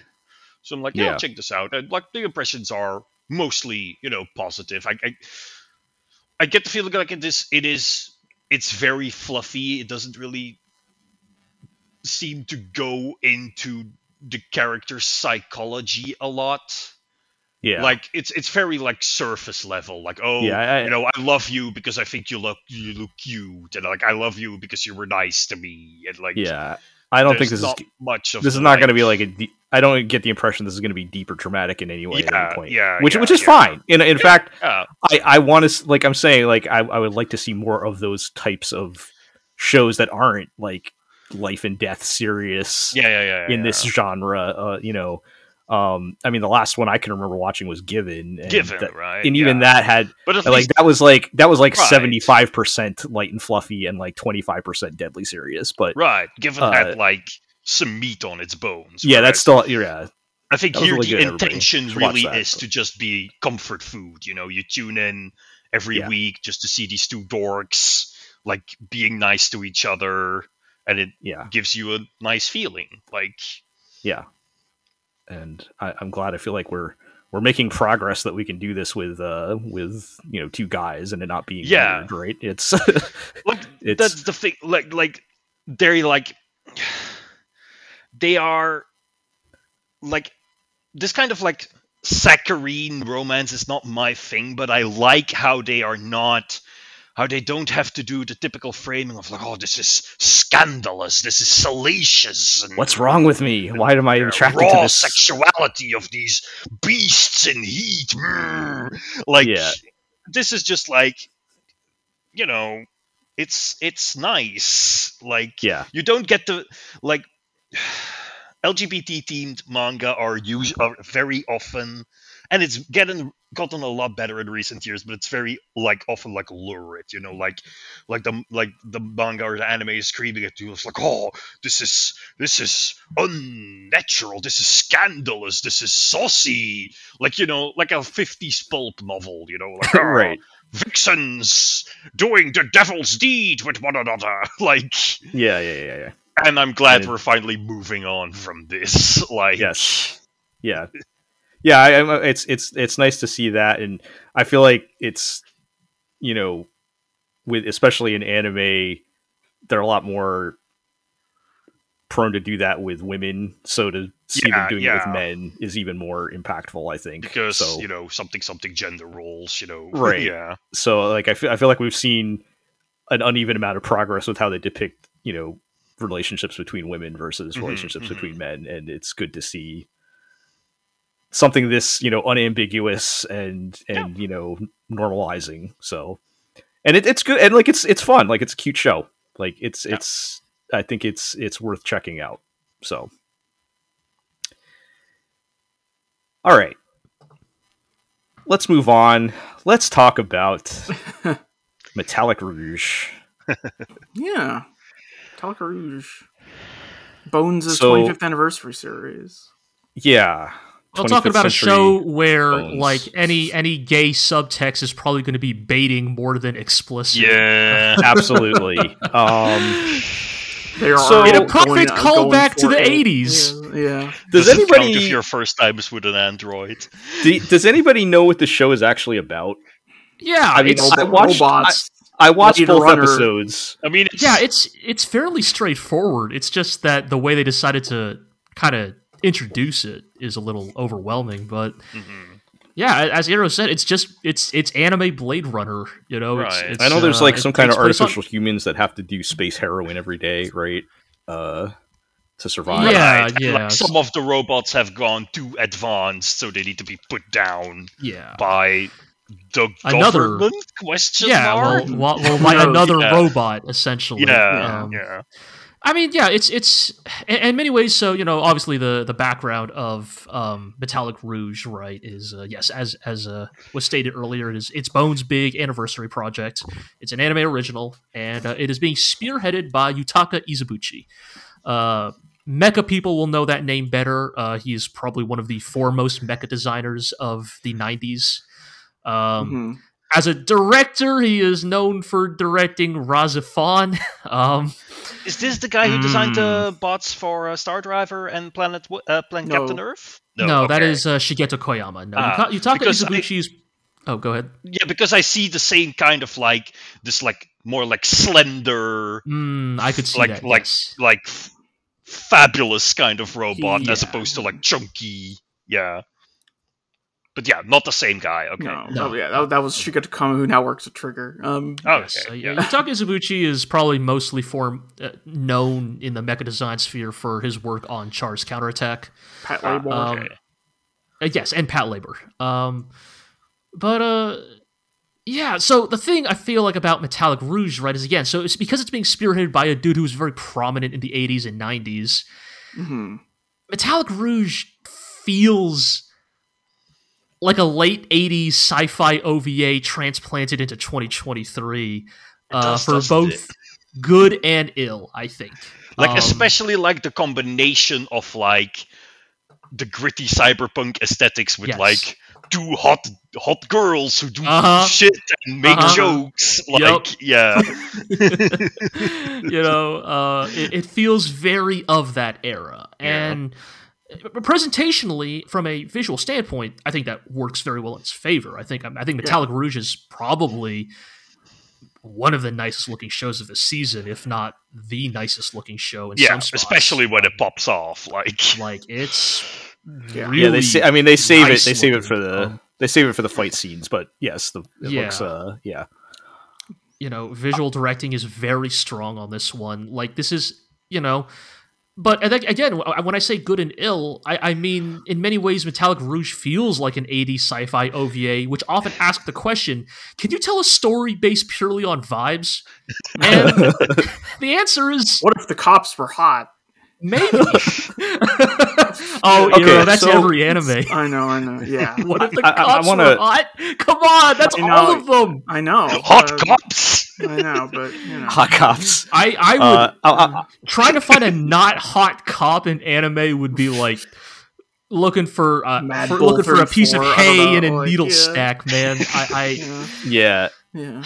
So okay, anyways. I want to I want to I want to I want to push back a little bit because I just it you know full disclosure I wasn't really super impressed with this other than the visuals but the I I can definitely they're definitely taking inspiration from the that era of like the 80s early 90s OVAs I don't think in execution it necessarily feels it still feels like an anime made in 2024 to me even though there's Hmm. some like if it was made Art. in the 80s there would be more gore in tits like yeah even though they're like like the like even though it's like the maybe the art direction and stuff is taking direction for that i don't know it still feels like uh, a, a modern day anime to me in that regard uh, n- i don't remember anyone riding a motorcycle i feel like that's important but uh maybe i maybe i missed that Mm. Yeah, give but, um, time. the and, and and even even like i feel like it could have been more colorful and like flamboyant but uh I, I, I don't know. I, I- feel I feel like Maybe. I mean, the thing is, it's trying to it's trying to try to have its cake and eat it, right? You have on the one hand this very like moody, grim cyberpunk aesthetic, and then there's also these two like cutesy anime girls. yeah, I, I their feel like quirky things. Like, and, and you know what? You're this just this describing Bubblegum Crisis. yeah. oh man I, I wish the show was Bubblegum Crisis. Dude, Um, fucking. That's, that's my point. It's not Bubblegum Crisis. Like I can see Okay, the no, okay, inspiration. fine. Yeah, you're right. You're right. It isn't. All right. Look, Yeah, nothing what? can be Bubblegum Crisis. Nothing Yeah, can ever be the not first seven minutes. They're not of playing Bubblegum Crisis. Hurricane in Ever Metallic Rouge. again. Yeah. yeah. So okay so so i think in all seriousness gel I, I think your criticisms are on point that it is trying to echo that vibe that feeling but in terms of execution it's not quite there right it is not it does Yeah. not actually have the same like level of unrestrained bombast that those ovas often carry themselves with Right. Mhm. because And- it also and- sort of tries to be a like noirish mood piece until it all pops off, right? and like the question is whether it actually pulls that off. Like in the first episode, there's a lot of like conspiracy intrigue, like the villains having a lot of like weighty conversations about proper nouns and then the Yeah. two main girls sort of come in and and the final fight like raises some questions about like are these girls actually the good guys you know because like Right. like the, the Yeah. person they're supposed to be hunting down is making all these these arguments and main girl just sort of uh, sort of dismisses them all Yeah, and then Uh, like, th- but, then, like the, fir- second, episode, you're, happens you know, and yeah, yeah. It's- I, I it's- you're out in the suspect this wastelands show will follow a sort of format of like every of short arcs where it's like who here is the you know member of the immortal nine that they're trying to take down? Like which of these characters is going to be that person? And it's like when i watch episode one it reminded me the way it is written episode one this is a, reminds me a lot more of like a western uh media than anime in the sense of like we are coming in late to like the third case of Right. of this of this thing it's like oh yeah we've already killed two of them we're coming in late at the tail end of their scheme to nab number three Yes. and it's just like deal with it get figure it out you know Right. and we will move on to the next Yeah. thing And, and I will be clear, I don't think I actually mind that part of like Right, I'm not saying that's Rouge's bad. introduction. Yeah, No, no, I'm not- I'm, I'm not implying that. I think I think where some of our like trepidation with this show comes from, again, why I said this reminds me a lot of an 80s anime OVA for good and ill, is like I mean, again, Metallic Rouge has decided to be to be one of those stories about artificial personhood and Right. like coming off the- the, tail A- Pluto. yeah, you know, those AI people being part of what it seems to be some sort of like oppressed underclass. And the labor force. Yeah. right, and and how the villains are members of that oppressed underclass, and but one of our heroes is also a member of that oppressed underclass. And Mhm. you know, it's like as always, it's like, look, I I have nothing against that premise. In fact, I like that premise. But hey, Bones, what are you what are you gonna do with that, huh?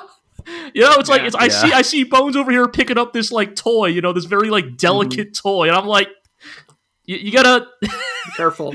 Careful. all right, Dad. careful, So- don't don't just don't just throw it on the ground like you always do.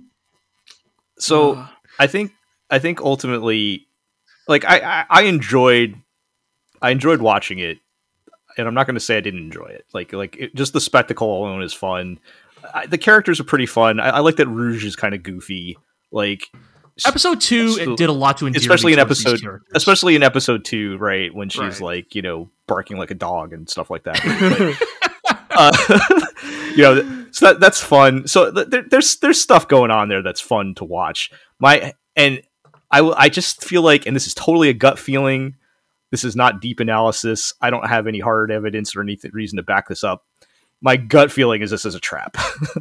Oh yeah, no, mean- is this another is this another high card in the making, right? Like it's- like- has taught us that anime rarely ever gets better. mm, like I feel like this show is going to disappoint us at some Oh, yeah. point I down the line.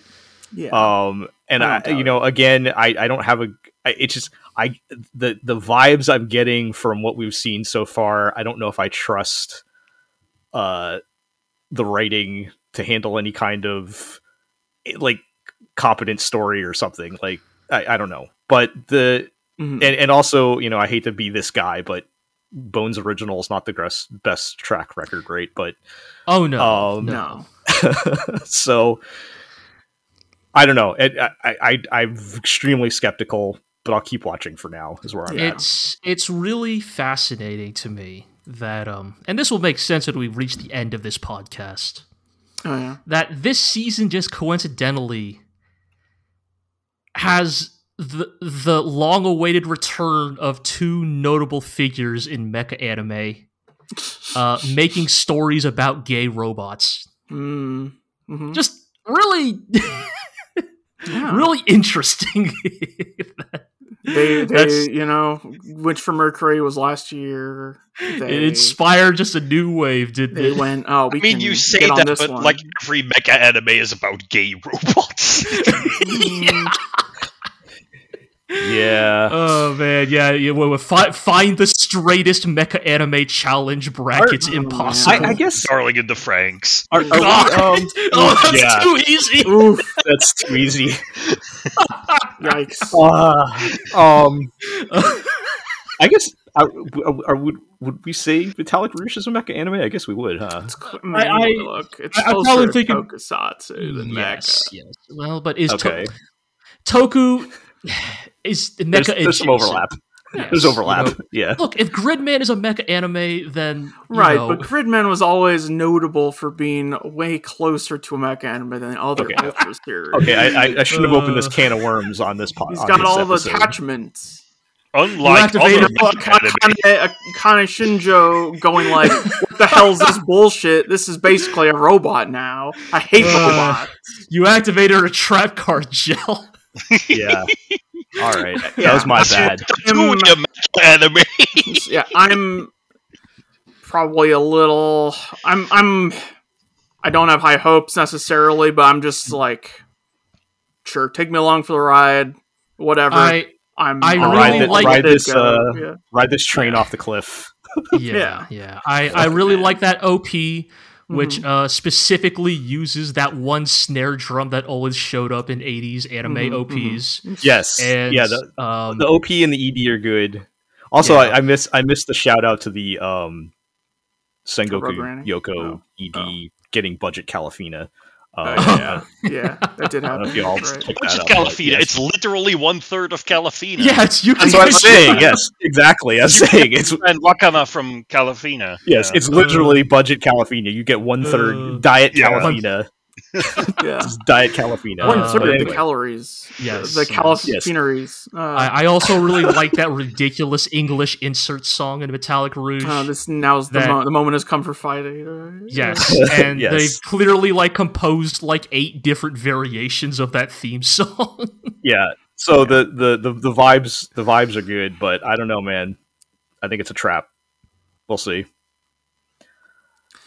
Probably. I mean, yeah. Probably. I think the moment to moment dialogue is pretty strong, actually. But Yeah, it's, like- episode two especially. Uh, Yeah. Episode I liked episode two more than episode one. I think, Mhm. but Yeah, episode two um, had Sonic Grandma or yeah, whatever. the turbo Yep. granny. Yep, Turbo Granny's always fun. You know, so so t- I, I will say yes. Two felt I kind of enjoyed two more than that first episode. So Mhm. maybe that's a positive. Yeah. I All right. I don't think it's gonna be super good, but I'm along for the ride. You know, I hope I'm wrong. we'll see. All right. Let's talk about uh, Buchigiri. Yeah. last minute let's. add to our list here. Yeah. So, uh, what remind me what this one was about? This was uh, Oh boy. Okay, no, no, no, hold up, hold up, hold up. was this delinquents All or right. something? Ooh. Yeah, okay, so Gel, if you don't know anything about Buchigiri, all right, uh, uh, humor me here.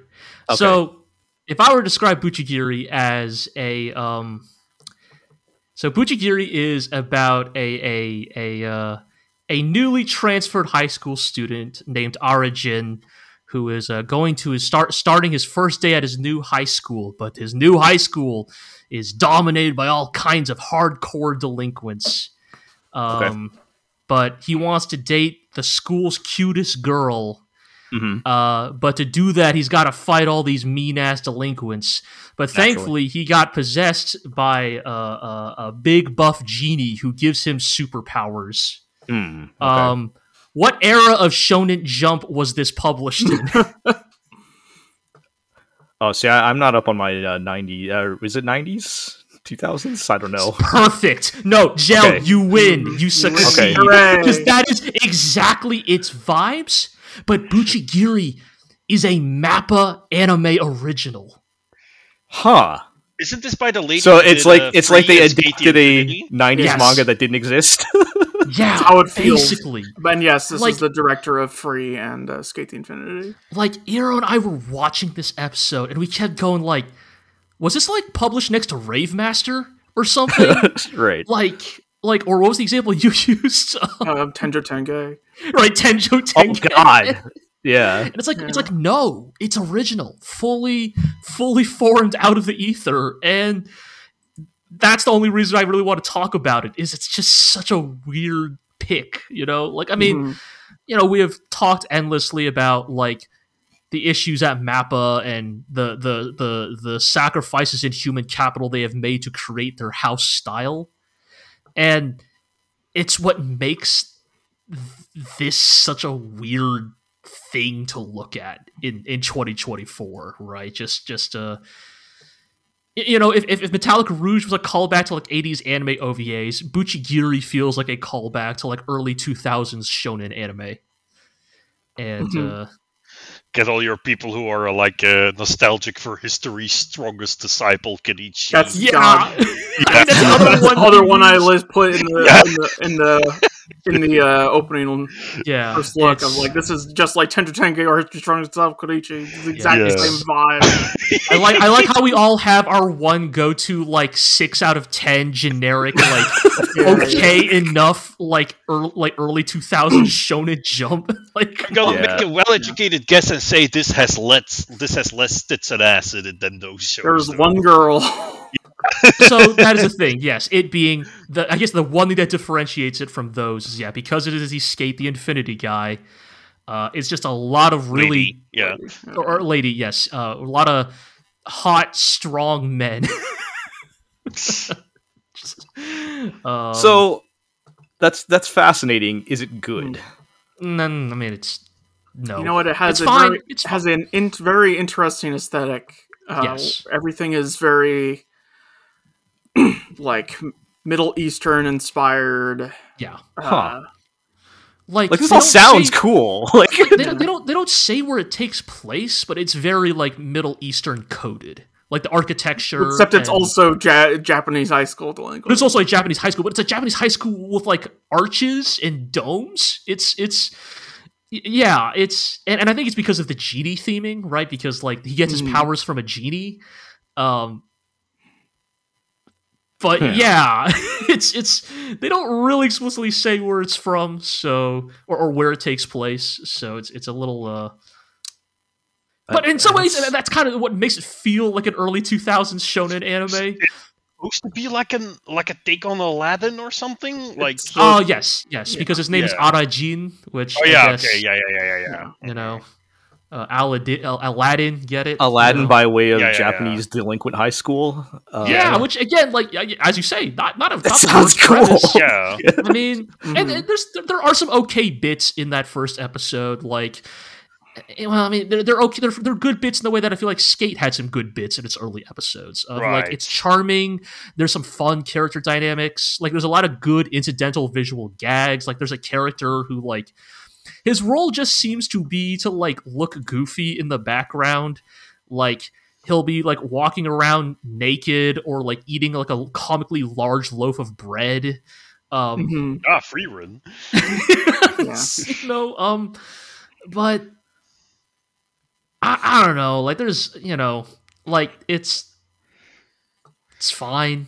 Just gonna wait for the show to introduce its equivalent of uh, all caps Adam and drive itself off of a cliff or Hmm. skateboard I itself. mean, off I don't of a know. cliff. Yeah, I mean, like the OP shows a lot of this, you know, because uh, our our hero gets possessed by a very like bara coded uh, genie, hell yeah. and then The there's a very G should be. then there's a very Ikemen coded genie in the OP, and the two seem to Uh-huh. share a hot history. And Of course. Wait, so do, Oh. does he get possessed by like different genies that give him different powers? No, No, I think, it seems I think like- another Oh. character will get another Ah, of their own yeah. genie, right? Yes, Yeah. yes. The, the, Oh, your, okay. the genie is your stand. it's, your, it's your, sha- your shaman king spirit. yeah, yeah, basically. Uh, I mean, yeah, that sounds Someone alright. watch JoJo and be like, you know what, this needs more of homoeroticism. oh yeah, definitely. Um, but yeah, it's it's not bad. It's not like bad. It's not offensive or anything like that. It's just you know I don't know. Like I Is I that was not- something we want to watch in 2024? Right. yeah I was not particularly compelled by it. You know, but uh, I You applaud know, their it's- it's a- it's a lot of hot guys taking their shirts off and fighting. So I mean, you know, that's, Ah, that's Yakuza. I said that, and I was like, "Oh yeah, like my favorite video game, Yakuza." Yeah. so you Uh, know, yeah. am I a hypocrite here? Maybe. Maybe. No, you just prefer your shirtless fighting men a little bit older. Yeah, that's all. Tat and tatted Yeah. up. Oh, A little, a little bit more broken on the inside. uh-huh. Yeah. All right. It's it's it's that's just a fascinating concept, but Yes. I guess you know maybe maybe worth checking out and judging for yourself. Exact fucking tenor of a 2004 manga. The protagonist's All right. mom is pretty hot, though. oh, okay. True, yeah. So you ah, just you just like 2004 Shonen Jump manga. Gotcha. you, you just keep selling us on uh, selling me on this dream. Yeah, yeah. but Hot milfs my area. Ah, yeah. All right. Let's uh let's move on and talk about The Witch and the Beast. I put this on here as a warning because Boy, uh did you watch this Aqua? Or am I the only one that watched it? yes, Okay. Uh I watched it. It's not good. no, it's not. I put this on as a warning because I thought I was like, oh, this this might be cool. There's like a Yeah, dude that, so it's like I was. I, it, so just premise wise, it's like it's like an urban fantasy thing, modern day urban fantasy thing. There's this mhm. there's this creepy goth dude smoking cigarettes and dressed like a priest carrying a coffin on his back and his partner is this like feral little blonde anime girl that wants to rip everyone's throat out and they're like Nicholas D. Wolfwood. and they're, they're you know they're, they're they're hunting witches i'm like all right i'll check this out right and yeah it just kind of sucks like it's it's like the the I, This is a show for idiots. like- yeah go ahead aqua everyone has one character trait. Like everyone has one character trait. Everything you think will happen happens. So like they arrive in this town and they're like, "Oh, we are hunting for witches," and like they go to like the nearest dude and it's like, "Hey, have you seen a witch?" And then the dude is like, "No, you should ask this girl. She's the apprentice of a witch." Oh, thanks, coincidence. And then like. And Yeah. then, like, it turns out that in the city, like, oh, the witch is nice and everyone loves the witch. And the main characters are like, but how is that possible? Witches are evil. And then guess what? It turns out that the witch who is nice and everyone likes is actually evil. And she's crazy because she wants to kill everyone because of her grandmother who was burned at the stake 400 years ago because she was blamed for an inferno that she sealed away with magic and now she wants to Eh. undo the seal and Eh. set the entire town back on fire and i should point but out actually she's like yeah we we learn all of Mm-hmm. this exactly the way aqua is telling it like the characters just tell us all Yes. this right so She- the experience of aqua telling you this is the experience of like, watching the episode she is her like the witch actually like says this explains this to her like student girl who is like hopelessly naive and like she the, the, the wakes up and is like oh what is this? Why is it dark? Why am i naked and covered in weird like ritual signs? Oh no! Where are my legs? And then the girl the witch is like yeah i'm going to use you as a sacrifice. The, the, and then the way later the it, way- it turns out what oh go ahead finish you can finish no, later it turns out that the witch like doesn't even want revenge. She's just like generically evil. It's like I like I like to watch people burn. Revenge is so great when you don't even like because they point out like none of these people were the people who burned your grandmother. Like that was 400 years ago. And then she says like, "Oh, but killing people who are innocent is an even better revenge." Haha, I am Okay. evil. What? Like so so what in, in in the in the post for this i wrote this this ends up feeling Oh. middle like middle school edge lord cool instead of actually cool Ah.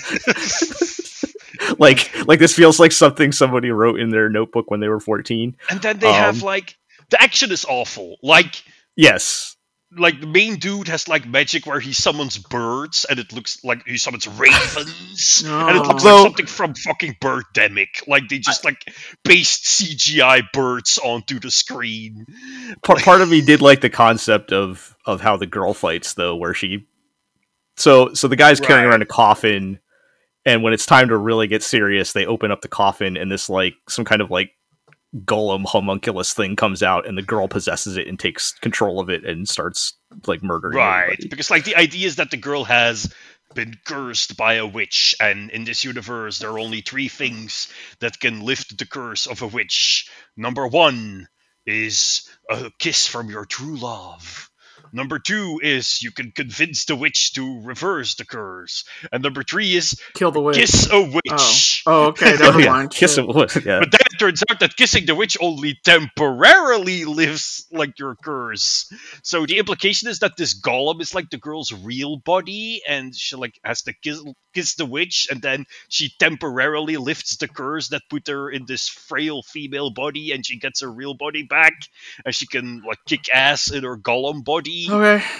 Yeah. And it's just a blatant It's- excuse to have girls kissing. Yeah. I don't know. So, it's just anyway, Jesus we, Christ. The we don't need to male spend we don't need to spend much more time on this. I just I was just like I thought there was some potential for something cool here that did not pan out. And I want to warn everyone. Also, we haven't this is not- pointed out the worst thing yet, namely that they've solved the quote-unquote mystery by the dude reading it in a book. Oh yeah, I I think I think I did mention ah, that. the uh, Okay, the, the Lord no. El Melloi the second approach to mystery solving. Did I did I did mention that in um in the, in the post as well? Like it was like talk about bad writing. The the the like he's like they're like hmm. asking around town. He's like, I need to go back to the hotel to research something, and then we hard cut over to him reading the answer that they were looking for while they're sitting in the hotel. And it's like, Oh, oh well, I guess the witch is this and this and that, and we don't know where that information came from or whatever. He's just like reading it. Just like you could, there's a way to do that where you, you like present it as like he has the the, the witch guidebook or something, right? Yeah. Like the, the institutional knowledge Yeah. of, of I mean, punching really, witches. Pontificorum, like, yeah. Yeah, it's like, or I mean, at least if you're gonna hard cut to him, hard cut to him being surrounded by like a hundred books or some shit, Yeah. right? Be like, ah, he Yeah. spent all day reading or something. Yeah. So, unfortunately, this sucks. So Yeah, I'm, yeah. just I mean, war- I'm just warning everybody because it looked like it might be fun, but it's not. Yeah. Take our word for Hmm. it. All right. Let's wrap things up by. I guess this is our dessert here. Let's talk about. Speaking of shows made for idiots, complimentary. I I've never thought about actually saying these words out loud, but the title is Bang Brave Bang Bravern. Hell yeah. Uh, this is a the most mecha show I have seen, most mecha mecha show I have watched in twenty something years, probably. But, uh, What, Yeah, but I'm joking. Yeah. why don't one of you guys give me the, the Oh, premise on this boy. one? Go All on. right. With robots. so we've had, yeah, we, there's a season of of of of of you know gay robots. Well, what if what if we just took that to its logical extreme? Uh-huh, Uh, uh-huh. in all seriousness, so uh, Bang Bravern is the mecha show that was advertised as being directed by, you know, the the the the eminent individual himself, Masami Obari, the the legendary uh, mecha uh, animator, Uh-huh. and um, this show was initially advertised as a gritty real robot anime. You uh, know, the just initial being directed by Obari and having the word brave in the title I twice. yes, yes. So That's the joke. in, though. in many ways, this show may have been like hamstrung by Japan's own copyright laws, which I don't think lets you just make up a fake name for a thing you're advertising. Because that probably would have been the real like Galaxy Brain thing is to call this show like Gun Iron yeah. Bolt or something, you know, like F- f- full full metal barrels. Like, yeah, you know, like, but but yes, it was initially it was like Obari's back to directing, and he's directing a real robot anime. Look at these grounded, grounded like Votoms inspired real robots, you know. Mm-hmm. And everybody's like looking at the logo of this show, which is well. Look, man, you, you don't need to watch a lot of mecha anime to pick up on some some context clues here. Mhm. but we were all like, "That's a little odd." Yeah, Stop. strange. Yeah. well, whatever. Uh, and then the first episode aired, but not in the West because Crunchyroll completely dropped the ball on licensing this. Until And- after it got big on social Yeah. media. Yes, They did. They Uh, did uh, get it up eventually. Yeah. yes. I but guess They you know- you know- explicitly decided to license this after it went like viral. Right. Oh I no, I, know, that, that like- had to be. like- that had to be like.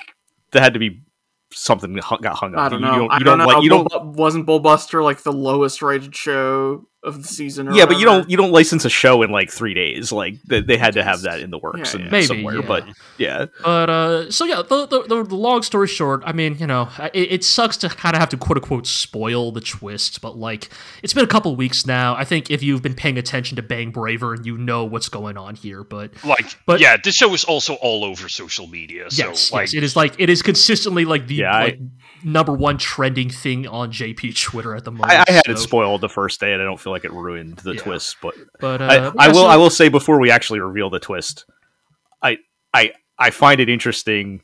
You know, when I said this is the most mecha anime, I've most mecha mecha anime I've seen in years. Like, I feel like anime in the you know 20 21st century or mecha anime in the 21st century has to have some kind of twist to it or something in addition to it being a mecha anime like I, you know we just had bullbuster which was like it's actually an office comedy but it's a mecha anime or whatever Mhm. and I, I, I appreciate that the twist on, in this show is like it is a mecha man- anime that is also more more mecha anime. right, right. I mean, Like, the thing is, like, for a very long time, we have had mecha anime that were like, it's an anime, but there is also a mech. Think of shows like Gargantia or like Comet Lucifer, which were like sci-fi adventure shows, and like there is one mech that like is used occasionally. So, right. like, well, I think it's, yeah, it's either that or most mech Yeah. anime these days are legacy franchises, right? yeah, like yeah, yeah. Gundam soldiers Mhm. on, you know, will Yeah, soldier on right. till the heat death of the universe, right? Jokai So- Senki. Yeah, uh, I guess I'm talking outside. I'm talking outside Yes. of Gundam because Gundam Right. continues. But yes, Uh, but yeah, so you know we're, we're, we're ripping the band-aid off. If you somehow haven't been spoiled Oh on Bang goodness. Bravern yet, go watch the first episode. But I'm pretty sure you already know.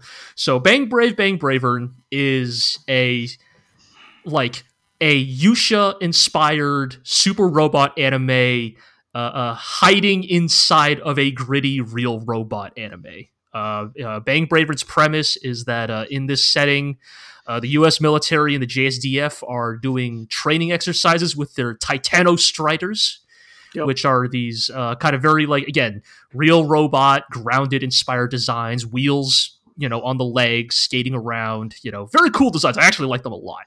Um, which they keep calling DS, which is funny because DS usually stands for something else.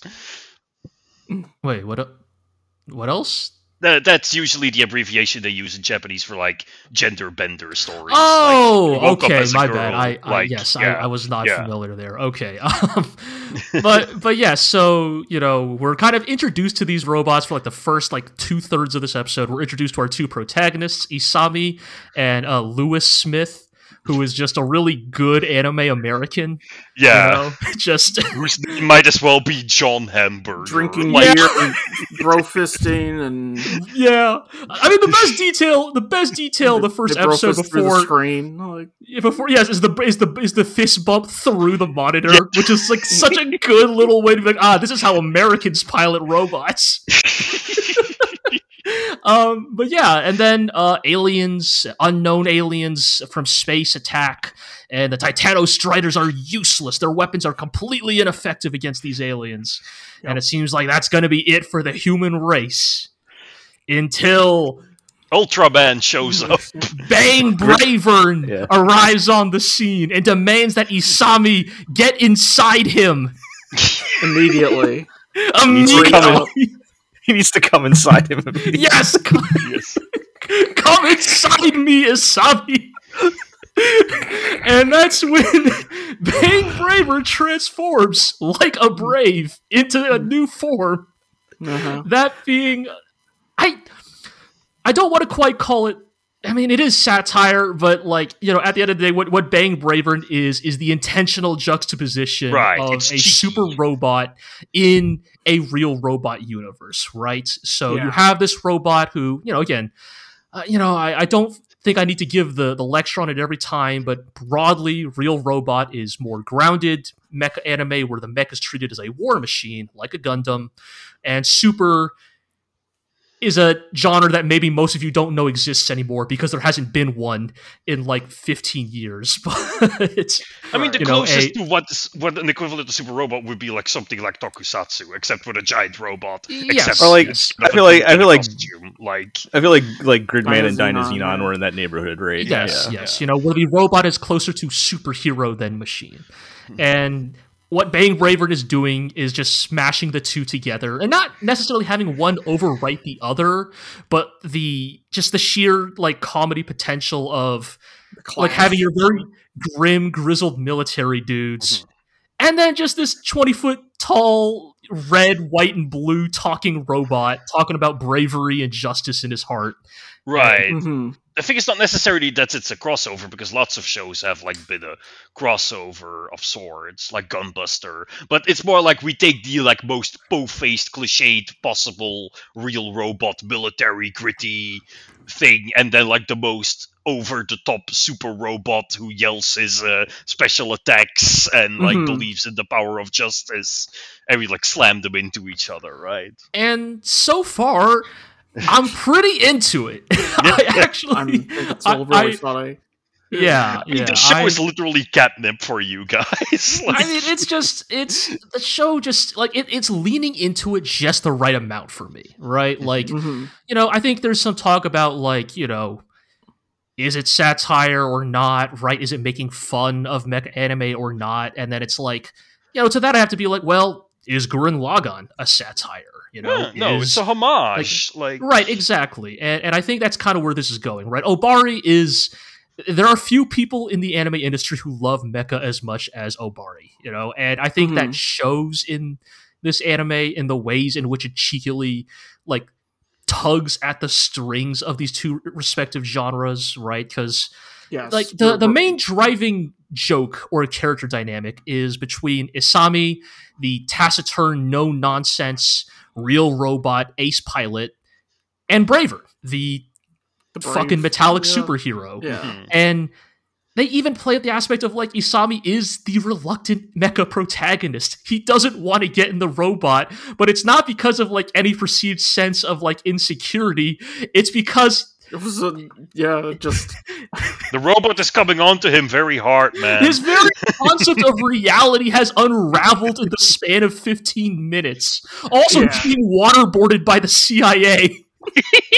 uh, I shouldn't I shouldn't laugh at that, but I thought it was so The, funny. like, the second episode opens with the grizzled military dudes in a board meeting talking about the arrival of this mysterious new robot. Like, what do we do? face is staring directly into the boardroom Right, right, the outside. camera pulls back, right, and the fourth wall of the boardroom has been demolished, and Bravern is just standing there. They're like, and they're like, um, Mister, uh, Bravern, uh, yes, um, Mister, Mister Bravern, um, uh, could you repeat that one more time? It's just like Cut to Right, right, like- being tortured for tortured by the CIA by a dude in a fucking Hawaiian shirt and a cigar. What Far Cry? Like, is th- if this is if this is satire, it is at least like satire that goes both ways, right? That Yeah, they're dunking yeah. on super robot and like gruff military, Yes. real robot stuff. And- like, Oh, it's just so good. Like the the just Yeah. Sami's just completely just helpless. Like, Mhm. why are you doing this to me? Why me, You know- please? I don't wanna. no fun Braver- allowed. Bravern is like, you have to shout the attack name, and he's like, what are you talking about? No, not that attack name. It's attack episode two. So we have a new attack name.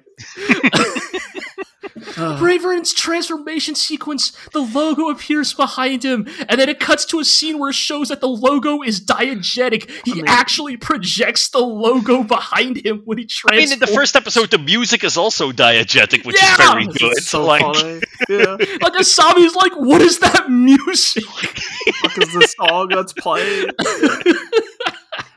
Uh, someone on uh, someone on Twitter described this as like the first eight episodes of Samurai Flamenco in a single episode. yeah, okay, That's that tracks. yeah. But, But, yes, um, it's I mean- yeah. Y- you can hear it in our voices. This is a really, it's a very entertaining piece of media. it uh, it it hits just all the right like points for for what it's trying to be. Um, it is a niche thing, I think. Like you, you have to Sure. like understand these two movements within the mecha genre and like hmm appreciate them and their tropes somewhat. To like, Yeah. I think It's, yeah. It's Like, like I could see don't know, someone I- watching this and being like, "What? What? What? What's Right. happening?" And, like, like, I've- yeah, I've- yeah. I've watched a Brave show in my time, and like s- specific things about this are like extremely funny to me, right? right. As somebody who is like a little more familiar with that stuff, uh, hmm that I don't know, maybe your average anime watcher now just is only vaguely aware of the super robot, but uh, is not as familiar mean- with these specific jokes, right? But also, we say that, but like Gurren Lagann is that, pretty yeah. close to that, like over the top style of Super Robot. Like, It is, but it, it's like you, you're right. With there are certain like specific things, right? I that guess, are, that I'm yeah. finding particularly funny. yeah, Uh, yeah, Yeah, I think, you know, uh, like, obviously Gurren Lagann is hugely appealing unto itself, but I also think much of its appeal is further enhanced, like, the more mecha anime you become familiar with. Mhm, mhm. And so you Yeah. understand what it is homaging. A- And in some regards, I think Bang Bravern is probably in a somewhat similar place, right? That, like, Bravern isn't as funny if you don't, like, know what he is specifically evoking, right? right, Like, right, right. because like the, the the the comedy of Bravern is like people will be trying to have like a normal conversation with him and he is speaking in all caps all the time right Yeah. like he people are asking basic questions like how do you know my name and Bravern will just like talk right past it right Mhm. like Yeah. he won't even like respond to the question and It's destiny. Why, did- why, why are you asking The- such the- the- such Right. pointless questions? Yeah, you are my But, uh, fated pilot. exactly. And then I think uh, you know it's it's it's it's being played mostly for laughs, but I think also a great deal of the humor is also like Obari, you know, correctly recognizing that there has always been a sort of homoerotic subtext in a lot of mecha anime, and kind of just making the subtext text right. Like Yeah. Has his whole spiel about like, you know. How how hot and he- yeah. yeah, yeah, you know, Isami grabbing his joystick and you know the the perfect screen cap that's just uh he came inside me and it's just like those two military guys with like their head in their hands Just completely dissociated. Yeah. yeah. Uh, and yeah you Uh. know like i you know it's the thing of like is this enough to sustain a whole show i mean we'll see how long they keep playing the same joke but for now i i am definitely um I- I, i'm definitely into what what they're playing with here uh i will i will say just just for posterity um Hmm. i have a theory about Right, paying right. bravern Yes. um, because in the second episode, you know, like all mecha anime, we must eventually a- ask the question: if the protagonist doesn't want to pilot the robot, why not just get somebody else, right? And Lewis, the American, is like portrayed in this show as a big, boisterous, like friendly guy with, you know, he's, he's hot blooded, he gets along with everybody, and you think, oh, he's a perfect fit to pilot the super robot, and Mhm. so he always wanted to be a hero when he grew up. Right, Uh, and so Lewis is like, if Isami won't do it, like Bravern, let me do it. And Bravern's like, I can't. It's physically impossible. Like, it can't be, like, it has to be Isami. and Japanese only. oh no, that's the real reason. Gaijin No. allowed. Braver, Braver, got Braver in, in two episodes. Braver has been milkshake ducked. Oh no, He's a racist. Braver, no. no, but um, Braver keeps like saying things in this last episode that like hint that he like knows more than he's letting on. Like he knows the the rival mech that they fight in the second episode. You know, like he knows it by name. He talks to it as if he's familiar with it. You knew And- Inami's name as well, so Right, right, that as well. And I'm like, yeah. is Bravern from the bad future? Time loop. And yeah. is was is Bravern did it is Bravern was Bravern's AI built from like Lewis's DNA or something? Like did they put Lewis's brain inside Bravern? And Entirely possible. After wife arm, we now get husband robot. yeah, Yeah. exactly. So Uh, I don't know, man. I, I mean, I'm just willing to throw it out there. mhm, mhm. It's Sort not out. It's not out of the question. That's what I'll say. Yeah. Right. If Lewis pilots Bravern, it would create a time paradox. Uh-huh. it's the only explanation. Can't go changing the future like that. Uh, Uh, I'm- well. I'm enjoying. I'm enjoying it uh, quite a bit. It it's it's a fun show, like you guys said. If you get Yeah. what they're doing, I would not recommend everybody watch this show. but if you have any frame of reference for mecha Right. anime and how they operate, then you're you'll at least And, get you a know, laugh like, out of this. I think. opportunity fan service and opening as all the hot ladies posing, their boobs that ED. bouncing, and then the ED is two buff, naked, like shirtless men, you know, holding hands in the rain and singing, Singing to a each duet other. in the and rain. so, you know, Something for everybody. yeah, Yeah. Oh man. Oh, look how far we've come. I know. Uh, yeah. Robots can kiss. Look Witches can What if kiss. two Gundams kiss? You know, Yeah. Everybody can kiss whoever they want. uh, uh-huh. That's progress.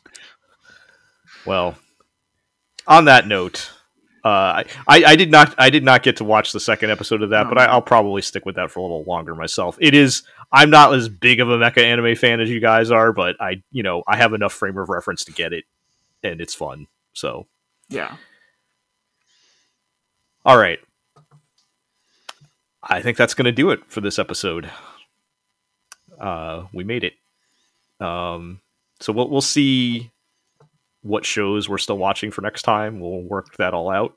Mhm. I think a couple of these we're definitely sticking with, but a lot of them we're not. So we'll have that conversation next time.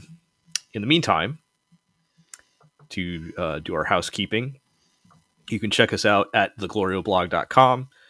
Go take a look at, we've got all of our year end coverage stuff still up there. I mean, that wasn't that long ago. that's that's we we did we wrote a lot of stuff in the past 2023 isn't that long Uh, ago, right?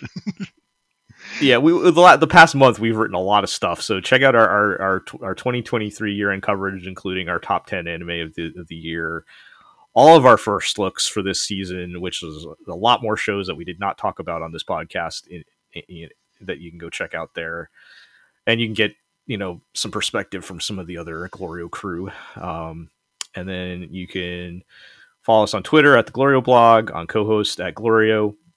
You can subscribe to the podcast on iTunes, Google Play, Spotify, Amazon Music, Podbean, Stitcher, and of course YouTube, where you can like, comment, subscribe, ring that notification bell, tell your friends, tell your enemies, and we'll catch you up next time.